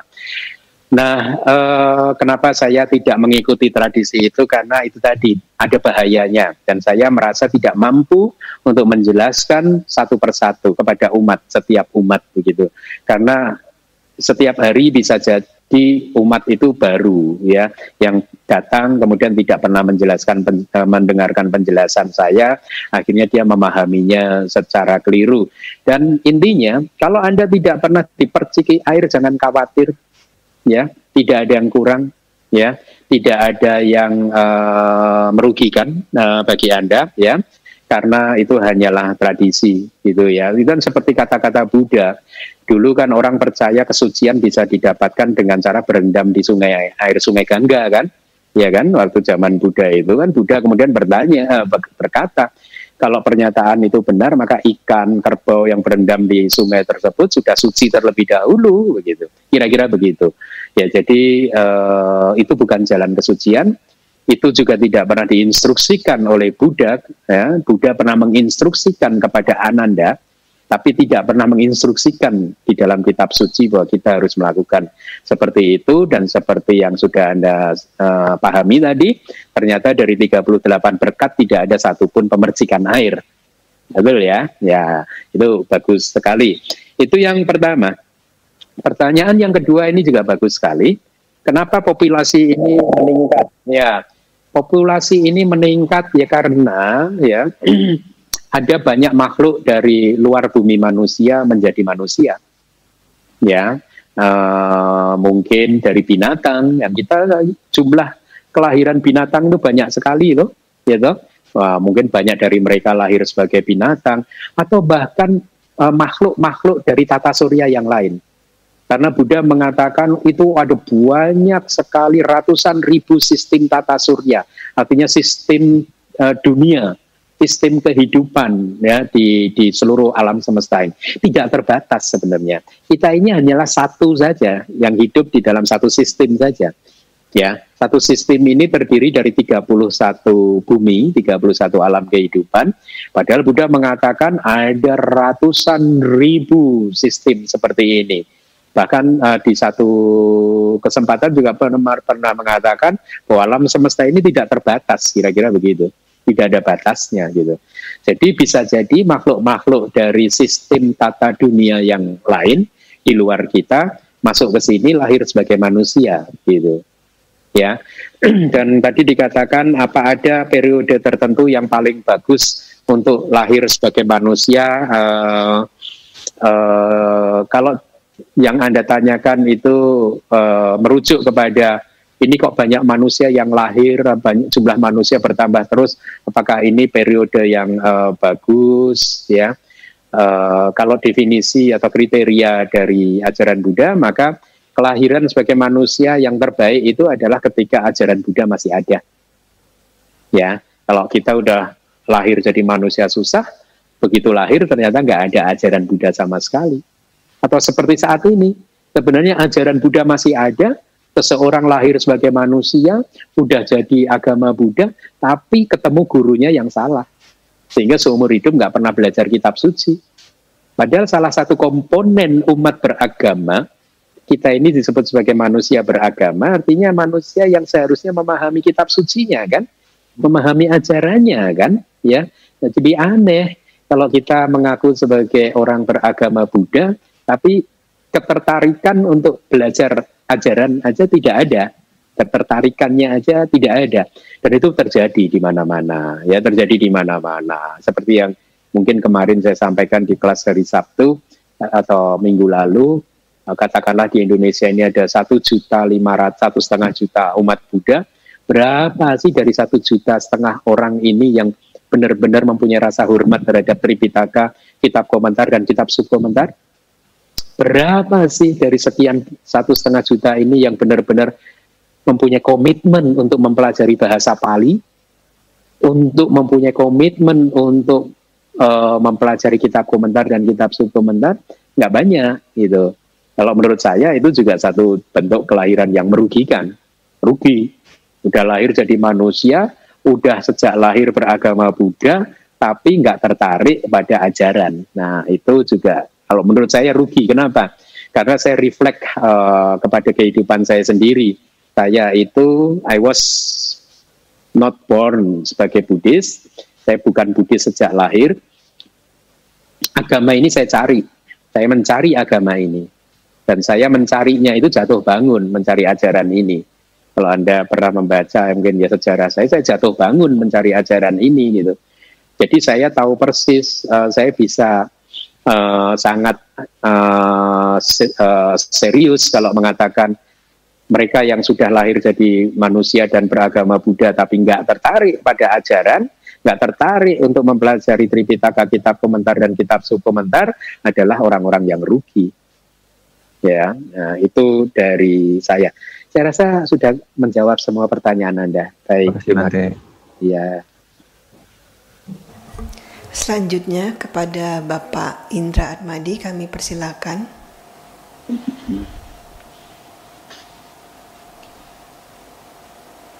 Uh, saya Batek. Ya.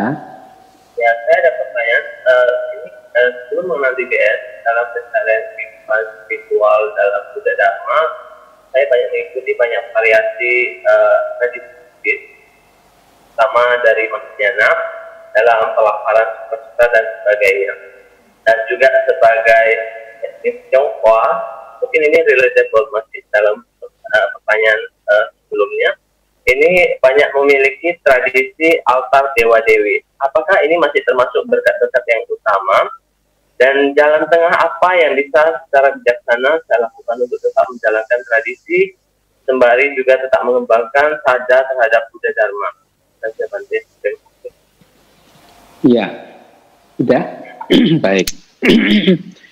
Ya, uh, uh, mudah-mudahan saya bisa menangkap pertanyaan Anda dengan jelas karena suara Anda tadi kayak terputus-putus.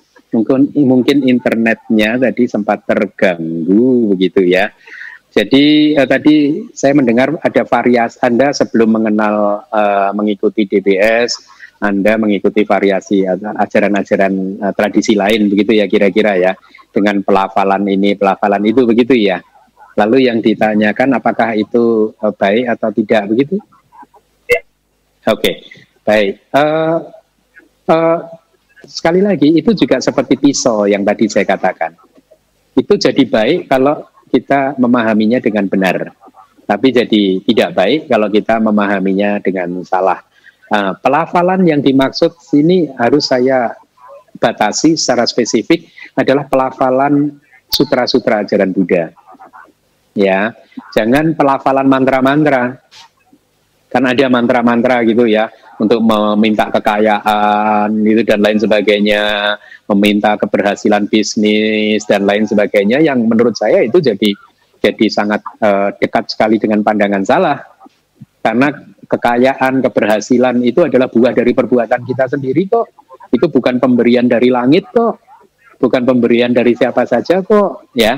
Jadi kalau Anda melafalkan sutra-sutra yang ada di Tripitaka, di kitab suci atau mungkin Abhidhamma seperti yang Anda mungkin ketahui di perayaan Katina tahun lalu murid-murid Abhidhamma saya melafalkan Abhidhamma itu ya uh, itu bagus karena uh, dengan demikian maka mereka menjaga ajaran kita menjaga ajaran dan kita juga menjaga diri uh, apa memperdalam pemahaman kita terhadap ajaran melalui penghafal menghafal mengha, uh, uh, hafalan-hafalan tersebut.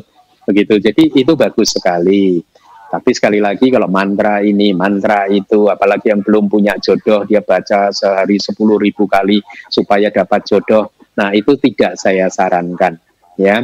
Karena segala sesuatu ini kita ini adalah pemilik karma kita sendiri kok. Ya.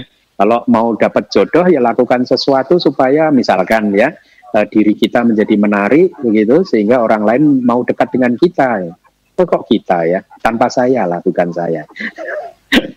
ya, jadi uh, uh, untuk pelafalan maka jawaban saya seperti itu bisa menjadi baik kalau itu kita ininya disikapi dengan benar ya. Nah, kemudian tentang altar dewa dewi apakah itu berkat? Buddha pun sebenarnya di berbagai kesempatan juga mengajarkan tidak menolak penghormatan kita kepada dewa dewi. Ya, bahkan itu juga uh, menjadi satu apa uh, satu uh, unsur dari satu perilaku yang baik untuk menghormati dewa dewi. Bahkan di dalam salah satu teknik uh, meditasi yang beliau ajarkan kan ada uh, perenungan terhadap dewa-dewa kan, ya kan, dengan merenungkan bahwa para dewa sekarang itu terlahir sebagai dewa karena mereka dulu telah berbuat banyak kebajikan dan buah dari kebajikannya sekarang telah memunculkan kelahiran dia sebagai dewa. Oleh karena itu uh, kita juga harus seperti itu dan lain sebagainya begitu. Uh, itu banyak diajarkan oleh Buddha. Persembahan-persembahan kepada dewa juga di beberapa kesempatan juga disampaikan oleh Buddha begitu Pak. Artinya itu bukan perbuatan yang tidak baik. Ya, itu perbuatan yang baik ya meskipun Buddha juga tidak pernah mengatakan kita diwajibkan untuk seperti itu. Yang diwajibkan adalah mengembangkan sila sama tipanya, jalan mulia berunsur delapan, menghindari karma buruk, melakukan sepuluh karma baik, sepuluh kebajikan, dan seterusnya itu yang di, di, diwajibkan begitu. Tapi uh, dalam kaitannya dengan dewa, Buddha tidak pernah uh, melarang kita untuk menghormat, melakukan melakukan persembahan makanan, minuman kepada para dewa. Nah, uh, tapi Buddha juga memberikan pemahaman yang uh, bagus kan, bahwa kehidupan sebagai dewa pun juga anicca kan. Nah itu juga kita harus pahami supaya kita tidak terserap terobsesi untuk terlahir sebagai dewa dengan berpikir secara keliru bahwa di sanalah kita akan lahir di surga bahagia selama-lamanya karena surga adalah kekal dan abadi. Itu adalah pandangan salah ya karena kelahiran sebagai dewa pun ada batas akhirnya meskipun batasannya itu lama sekali begitu. Nah jadi uh, uh, saya rasa uh, tidak ada salahnya Anda terus melakukan itu asal tidak ada pandangan salah seperti yang sudah saya jelaskan tadi ya. Jadi uh, sejauh yang saya tahu ajaran Buddha tidak pernah menghancurkan tradisi tetapi memberi nilai yang baru terhadap tradisi-tradisi yang sedang dijalankan bahkan pada saat zaman Buddha pun begitu tradisi-tradisi orang India diberi pemahaman yang baru diberi nilai yang baru begitu. Nah Anda boleh melakukan uh, penghormatan kepada dewa-dewa tadi dengan mengikuti nilai-nilai yang diajarkan oleh Buddha. Ya, saya rasa tidak ada masalah sih Bapak. Demikian dari saya. Sama-sama Nama budaya. Selanjutnya kepada Bapak Henry Chen kami persilakan. Uh, selamat pagi, nama budaya, Bante. Ya, nama budaya. Ya, anu, uh, saya mau tanya mengenai tradisi untuk relik ya, relik. Nah, eh, apakah di zaman Sang Buddha waktu mau parinibbana, apakah Buddha pernah berpesan uh, untuk uh, dibakar dan reliknya itu untuk dibagi-bagian di beberapa negara Budi.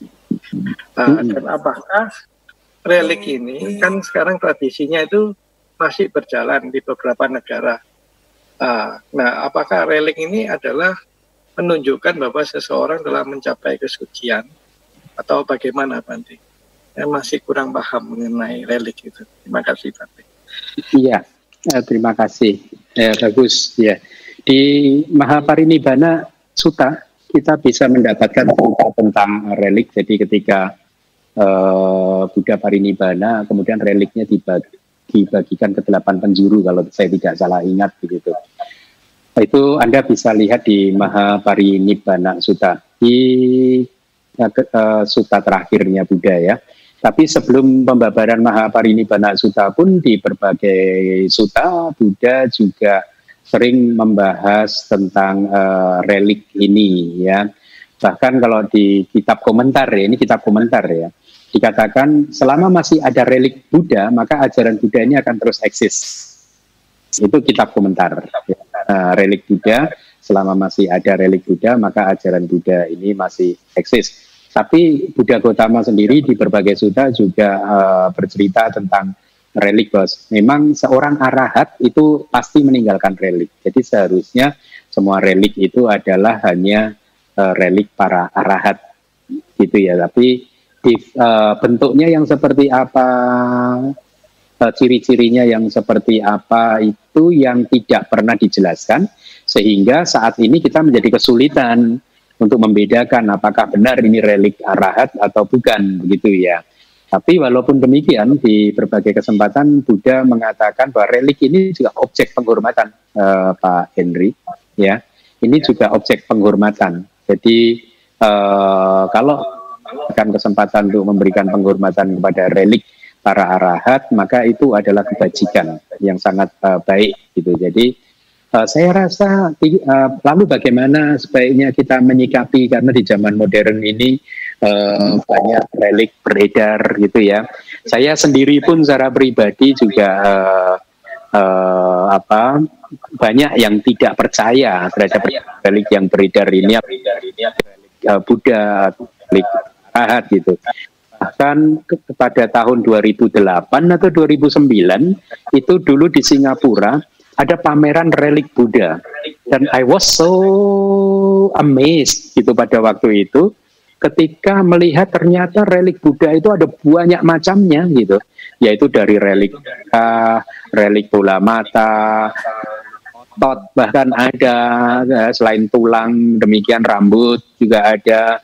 Kemudian warna-warni banyak macamnya dan dikatakan itu semua dari Buddha Gautama gitu baru belakangan itu waktu itu pameran kalau tidak salah diadakan oleh salah satu tradisi uh, Buddha yang bukan Theravada lah. Sempat melihat di dalam pameran tersebut.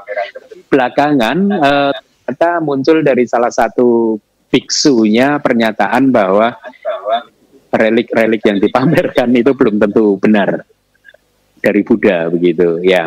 Tapi apa pun uh, tidak masalah sebenarnya sih uh, hidup ini Pak Henry tergantung bagaimana keterampilan kita untuk memunculkan sadapannya, kebijaksanaan, keyakinan, untuk memunculkan perasaan sukacita ya terhadap hal-hal yang baik. Itu kan uh, ini masalah keterampilan dan dan objeknya bisa bisa apa saja. Kalau kita lihat misalkan Buddha Rupang di belakang saya ini hanyalah rupang buatan manusia, betul tidak? Ya, uh, seharusnya secara logika, oh ini bahan bahan pabrik ya cetakan pabrik.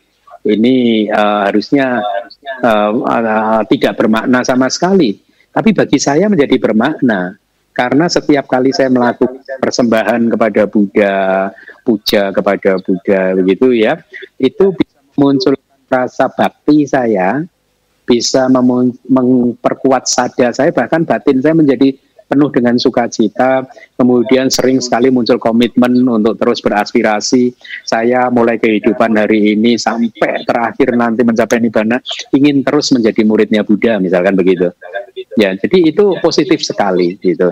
Jadi terhadap relik-relik tersebut selama Anda bisa menyikapinya seperti itu, saya rasa bagus, Pak. Manfaatkanlah saja objek-objek tersebut uh, sebagai objek untuk membangkitkan sada Anda tapi kebijaksanaan Anda juga, sukacita yang kuat, dan kualitas-kualitas uh, batin yang positif yang lainnya. Objek itu hanyalah alat bantunya saja. Objek uh, tidak tidak bisa uh, menjamin uh, karma baik, kualitas karma baik kita. Saya beri contoh misalkan seperti ini. Uh, bagi kita umat Buddha, maka Buddha Rupang di belakang saya ini kan objek yang sangat bagus kan. Ya kita saya, kita setiap kali melihat Buddha Rupang itu kan tergerak untuk uh, bersujud dan lain sebagainya begitu ya. Tapi bagi orang Buddha yang sadarnya tidak kuat, tidak akan terjadi seperti itu. Begitu. Melihat Buddha Rupang ya seperti melihat patung biasa saja. Apalagi bagi orang yang non Buddhis maka Buddha Rupang itu ya hanyalah Buddha Rupang begitu. Nah dari banyaknya uh, perbedaan reaksi ini tadi, saya ingin menggambarkan kepada anda bahwa tujuan kehidupan kita adalah melatih keterampilan kita untuk selalu memunculkan uh, maha kusala cita, kesadaran baik yang yang besar, yaitu kesadaran yang baik yang uh, disertai dengan sukacita, disertai dengan pengetahuan, begitu ya dan pada saat itulah pasti ada sada, perhatian penuh dan lain-lain sebagainya. Jadi menyikapi relik pun saya rasa juga seperti itu, Pak. Ya, saya meskipun tidak mempunyai apa, kadang juga meragukan relik-relik yang beredar, ya. Uh, apakah itu dari Buddha? Saya sendiri juga diberi oleh salah satu sahabat saya uh, relik Buddha. Jadi di DBS itu uh, ada relik Buddha jadi oleh salah satu pabacita yang dekat dengan saya begitu. Tapi apakah itu benar dari Buddha atau bukan saya sendiri juga tidak tahu. Apa pun itu tetap saya simpan dengan baik ya saya menghormatinya dengan baik. Jadi tidak ada masalah sih ya. Jadi bukan objeknya yang bukan kita, tetapi objek adalah alat bantu yang kita manfaatkan untuk membuat hati kita jadi baik. Paham ya, Pak Henry? Ya, Demikian dari saya. Mudah-mudahan cukup jelas. Ya, makasih banyak Bante. Sama-sama. Eh, selanjutnya kepada Ibu Davina Yau kami persilakan. Suki Hontu Bante. Iya, Suki Hontu. Saya ya. Devina dari Surabaya. Bante, saya ingin menanyakan dua hal. Yang pertama, terkait dengan kitab komentar dan subkomentar. Um, saya sangat menghormati dan sangat senang sekali penjelasan yang Bante berikan dengan uh, dari kitab komentar dan subkomentar yang membuat lebih jelas dan lebih detail. Nah, di dalam hal ini saya ingin uh, mohon Bante uh, menjelaskan background background story gitu Bante latar belakang dari kitab komentar dan subkomentar itu sendiri terkait dengan dari siapakah, kapankah, mengapakah, dan bagaimanakah kitab komentar dan subkomentar itu sendiri uh, ditulis sampai akhirnya uh, jadi seperti yang saat ini ada. Sehingga uh, pada saat uh, Bante memaparkan bisa lebih ada bayangan uh, dari penjelasan background story ini itu. Pertanyaan pertama saya untuk yang kedua tadi Bante ada menjelaskan terkait tentang marah Nah, Mara ini uh, bisa tolong Bante pandu lagi menjelaskan sebenarnya apakah itu Mara Bante? Apakah itu suatu makhluk uh, seperti yang uh, sejauh, sejauh ini yang saya tahu adalah dari cerita uh, Pangeran Siddhartha ketika dia ham, um, hampir mencapai penerangan sempurna, uh, ya saat itu kan diganggu oleh Mara gitu Bante. Nah, Mara ini sebenarnya apa sih Bante? Apakah itu suatu makhluk lalu ataukah itu suatu dewa? Lalu mengapakah uh, selalu konotasinya negatif gitu Bante? Uh, itu dua pertanyaan dari saya. Mohon Bante memberi penerangan pada saya. Terima kasih Bante. Baik, baik, baik. Sama, uh, sama-sama. Uh, yang pertama tadi adalah tentang kitab komentar dan subkomentar. Background story-nya, ya, seperti yang tadi sudah saya sampaikan, jadi ini penjelasan dari saya saya ya dulu yang saya terima. Jadi ketika Buddha itu tinggal di satu wihara tertentu, biasanya Buddha akan uh, memberikan instruksi. Ya Anda bayangkan saja kehidupan kan 24 jam satu hari ya. Uh, jadi dalam 24 jam satu hari itu Buddha bisa beberapa jam bersama dengan para murid-muridnya. Sehingga terjadi banyak diskusi, tanya jawab antara Buddha dengan para muridnya. Jadi tidak seperti semata-mata seperti misalkan Buddha didatangi para dewa, kemudian dewa bertanya tentang berkat-berkat, lalu Buddha hanya menjawab bahwa dewa manusia manggalani ca cintayung akan ke mana. Seperti yang tadi dibacakan oleh uh, saudari Yulia tadi, yaitu tanpa pergaulan dengan orang yang bodoh. Tidak berarti Buddha hanya berkata seperti itu sebenarnya. Ya, tidak hanya uh, tidak seperti itu, tetapi melalui percakapan-percakapan normal seperti ini. Ini penjelasan yang saya terima ya. Nah, uh, sehingga uh, waktu itu saya ada mengatakan ketika um, Buddha sudah uh, tidak di tempat, akhirnya para murid berdiskusi, saling berdiskusi lagi, dan model zaman dahulu itu kan dihafal di luar kepala, karena belum ada tulisan juga waktu itu sepertinya gitu. Jadi memang bahkan sampai hari ini tradisi di Myanmar juga masih menghafal di luar kepala sampai hari ini loh, ya semua ajaran itu dihafal di luar kepala. Jadi di zaman itu pun juga begitu ketika Buddha sudah pergi akhirnya mereka saling berdiskusi sehingga akhirnya interpretasi-interpretasi terhadap poin dharma itu berkembang di antara para murid itu begitu. Jadi itu bahkan terjadi sejak zaman Buddha begitu ya sudah ada gitu. Nah uh, singkat cerita kemudian Buddha parinibbana ya tiga bulan kemudian diadakan uh, konsili Buddhis yang pertama gitu ya pengulangan ajaran karena uh, karena begini uh, sebenarnya dipicu oleh satu kejadian pada hari hari Buddha Parinibbana ya hari itu juga ada seorang biku tua artinya biku tua itu dia jadi bikunya itu setelah usianya tua gitu ya yang mengeluarkan statement ah sekarang guru sudah mati katakanlah begitu ya sudah tidak ada lagi orang yang mengejar-ngejar kita untuk latihan. Sudah tidak ada lagi orang yang mengejar-ngejar kita untuk menghafal dan lain sebagainya. Kira-kira begitu, ya. Sehingga akhirnya Bante Mahakasapa dan kawan-kawan berpikir ini berbahaya sekali, gitu ya. Baru saja Buddha Parinibbana saja sudah ada biku yang nyeleweng seperti itu, gitu ya. Oleh karena itu kemudian diputuskan ini semua ajaran harus dikumpulkan dan diulang bersama dan kemudian kayak diverifikasi, stempel bersama. Ya, ini ajaran Buddha.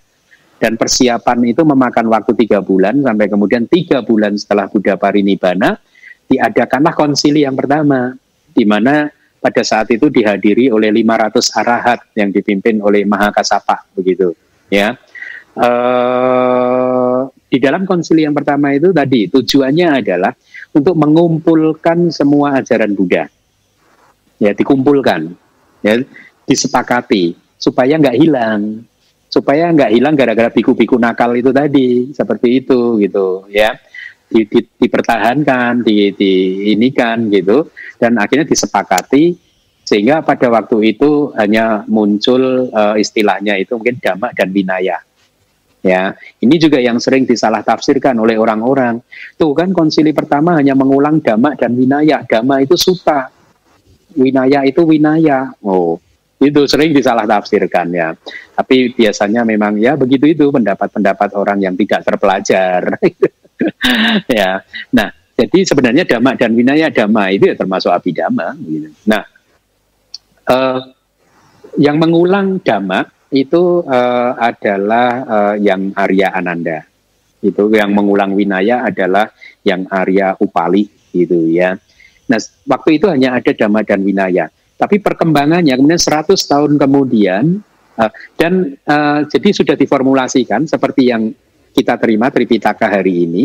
Akhirnya yang tidak terakomodasi di dalam Tripitaka menjadi ada kata. Jadi kitab komentar. Inilah hasil diskusi tadi. Yang ada di kitab komentar itu hasil diskusi para murid tadi. Jadi itulah mengapa eh, kalau Anda perhatikan penjelasan-penjelasan yang saya berikan yang berdasar kitab komentar dan kitab subkomentar itu formulasi kayak kayak kayak, kayak apa istilahnya hmm, merupakan hasil dari satu diskusi begitu istilahnya begitu ya. Nah, jadi yang tidak dimasukkan di dalam uh, Tripitaka akhirnya dimasukkan sebagai kata-kata dan kata-kata ini berkembang terus ya. 100 tahun kemudian ada konsili Buddhis yang kedua. 100 tahun uh, setelah itu juga ada konsili Buddhis yang ketiga sampai akhirnya perkembangannya berubah menjadi semua ajaran Buddha dikumpulkan dalam tiga keranjang yaitu Winaya Pitaka, Suta Pitaka, Abhidhamma Pitaka. Akhirnya dipisah-pisahkan demi mempermudah karena ciri dari Suta dan Abhidhamma memang berbeda. Suta Pitaka itu menggunakan bahasa konvensional, Abhidhamma menggunakan bahasa yang hakiki gitu ya para mata. Jadi demi memudahkan ini ciri-ciri itu tadi dipisahkan. Ini juga sering disalahpahami, dikatakan Abhidhamma baru muncul di konsili yang keempat gitu mungkin ya. Ya banyak disalahpahami juga begitu ya. Uh, nah, kalau Tripitaka saya rasa uh, sebenarnya dari waktu ke waktu juga ada penambahan sih. Seperti konsili Buddhis yang kelima dan keenam itu ada penambahan kayak kitab Milinda Panya pertanyaan-pertanyaan Raja Milinda. Itu sebenarnya bukan dari Buddha tetapi kemudian dimasukkan sebagai bagian dari Tripitaka. Tetapi para sayado mempunyai argumen yang kuat karena di dalam salah satu kitab uh, di dalam salah satu suta Buddha sudah memprediksi kira-kira nanti uh, sekian ratus tahun setelah saya parinibbana ada seorang biku yang sangat terampil untuk mengartikulasikan dhamma kembali sehingga dhamma menjadi lebih hidup lagi. Nah itu oleh para sayado diduga itu adalah Bante Nagasena yang menjawab pertanyaan-pertanyaan Raja Milinda. Oleh karena itulah Milinda Panya dimasukkan gitu. Juga saya dengar juga ada beberapa kitab lain seperti Neti Pakarana dan lain sebagainya. Mas seiring berjalannya waktu Tripitaka pun juga mengalami penambahan-penambahan sih. Ya, demikian pula halnya dengan kitab komentar dan kitab sub komentar. Nah, secara struktur sebenarnya penjelasannya begini. Uh, hier hierarkinya itu begini. Uh, Tripitaka itu disebut sebagai kitab mula. Mula itu akarnya atau kitab yang mula-mulanya kira-kira bahasa Indonesianya begitu. Tapi kan kita sama-sama tahu kan mempelajari kitab Tripitaka sendiri kan kalau tanpa bantuan kitab komentar nggak bisa. Ya tidak, ya. Uh, makanya saya mengatakan mustahil mem mempelajari kitab uh, Tripitaka tanpa bantuan kitab komentar dan kitab subkomentar gitu. Uh, mustahil dan Anda bisa atau siapa pun Anda yang lain juga bisa membuktikannya sendiri dari semua suta yang sudah saya babarkan yang ada di YouTube channelnya uh, eh, DBS gitu ya. Nah, jadi begini, karena Suta Pitaka Abhidhamma Winaya itu terlalu concise seperti itu, akhirnya uh, hasil diskusi tadi dimasukkan di dalam kitab uh, komentar, uh, ya. Nah, uh, kitab komentar pun dari waktu ke waktu juga mengalami penambahan uh, di Sri Lanka mengalami penambahan uh, di ya khususnya di Sri Lanka itu mengalami uh, penambahan-penambahan begitu. Uh, nah kalau kitab subkomentar, saya menduga kitab subkomentar itu mungkin memang muncul setelah Buddha Parinibbana. Itu dugaan saya. Tapi kalau kitab komentar tidak, sejak zaman Buddha sudah ada, gitu ya. Jadi uh, ketika mempelajari Tripitaka saja tidak tidak begitu jelas, akhirnya dibutuhkan kitab penjelas makna. Sebenarnya arti dari ada kata, ada itu makna, kata itu diskusi atau pembicaraan tentang makna, diskusi tentang makna begitu. Tapi komentar juga kalau kita lihat kamus besar bahasa Indonesia, kata komentar itu saya ingat makna yang kedua, nomor dua itu juga memenuhi definisi ada kata gitu ya. Jadi ketika mempelajari Tripitaka tidak begitu jelas, akhirnya diperjelas di kitab komentar. Nanti penjelasan di kitab komentar ada yang belum jelas lagi, yang perlu dijelaskan lagi, maka dijelaskan di kitab bawahnya, kitab sub komentar. Nah sebenarnya di zaman-zaman yang belakangan ini, juga muncul lagi Anodika. Anodika itu kitab sub sub komentar. Kitab yang menjelaskan kitab sub komentar. Itu ada lagi, tapi saya tidak mempunyai kitab itu. Dan saya merasa penjelasan sampai kitab sub komentar sudah cukup jelas sih. Saya merasa. Jadi demikian uh, penjelasannya, mudah-mudahan jelas. Kemudian pertanyaan yang kedua tentang marak. Yang Anda sebutkan tadi hanyalah satu dari lima marak. Mara sebagai dewa putra, putra dewa, sebagai makhluk dewa, ya yang mengganggu Buddha ketika eh, mengganggu Pangeran Siddhartha ketika mau mencapai penerangan sempurna itu uh, uh, apa itu salah satu dari lima mara ada lima mara ya yang empat tadi yang disuta sudah disebutkan yaitu uh, kandak marah. Agregat ini adalah marah karena memberikan uh, penderitaan, ya. Kemudian kilesa marah, kilesa pun disebut marah karena memberikan penderitaan. Kemudian api sangkara marah, api sangkara itu formasi karma. Jadi karma-karma kita ini pun juga disebut marah karena sebaik apa pun karma kita buahnya ada di samsara. Ya, dan selama di samsara di sana ada penderitaan gitu ya. Kemudian yang keempat ada dewa putak mara, dewa putak, putra dewa, yaitu mara yang mengganggu tadi, sang penggoda tadi, yang yang meminta Buddha parinibbana lah segera. Itu mara sebagai dewa itu. Dan e, mara itu kan tidak ingin dharma ini tersebar, karena ketika dharma ini tersebar maka akan banyak orang yang nggak bisa dia ganggu. Nah, arahat-arahat itu tadi nggak akan bisa dia ganggu. Atau mereka yang mencapai jana itu ketika di dalam jana itu dikatakan ketika seseorang berada di dalam jana maka dia berada di luar jangkauan mara. Mara nggak akan bisa menggodanya, nggak akan bisa mengganggunya. Kemudian yang kelima adalah macu mara. Macu mara kematian. Maka kematian ini juga disebut mara karena menakutkan bagi sebagian banyak orang sebagian besar orang begitu. Jadi demikianlah ada lima jenis marak. Jadi marak yang sering Anda dengar sebagai dewa yang sering menggoda itu hanyalah satu dari lima jenis marak. Baik, demikian mudah-mudahan bermanfaat. Ya, terima kasih Bante. Sama-sama. Asin, apakah masih bisa satu pertanyaan lagi mungkin? Bisa ya? Saya sudah 10.45 Bu. Iya. Oke, baik. Kalau begitu uh, kita selesaikan untuk tanya jawabnya. Selanjutnya uh, kita lakukan dana parami.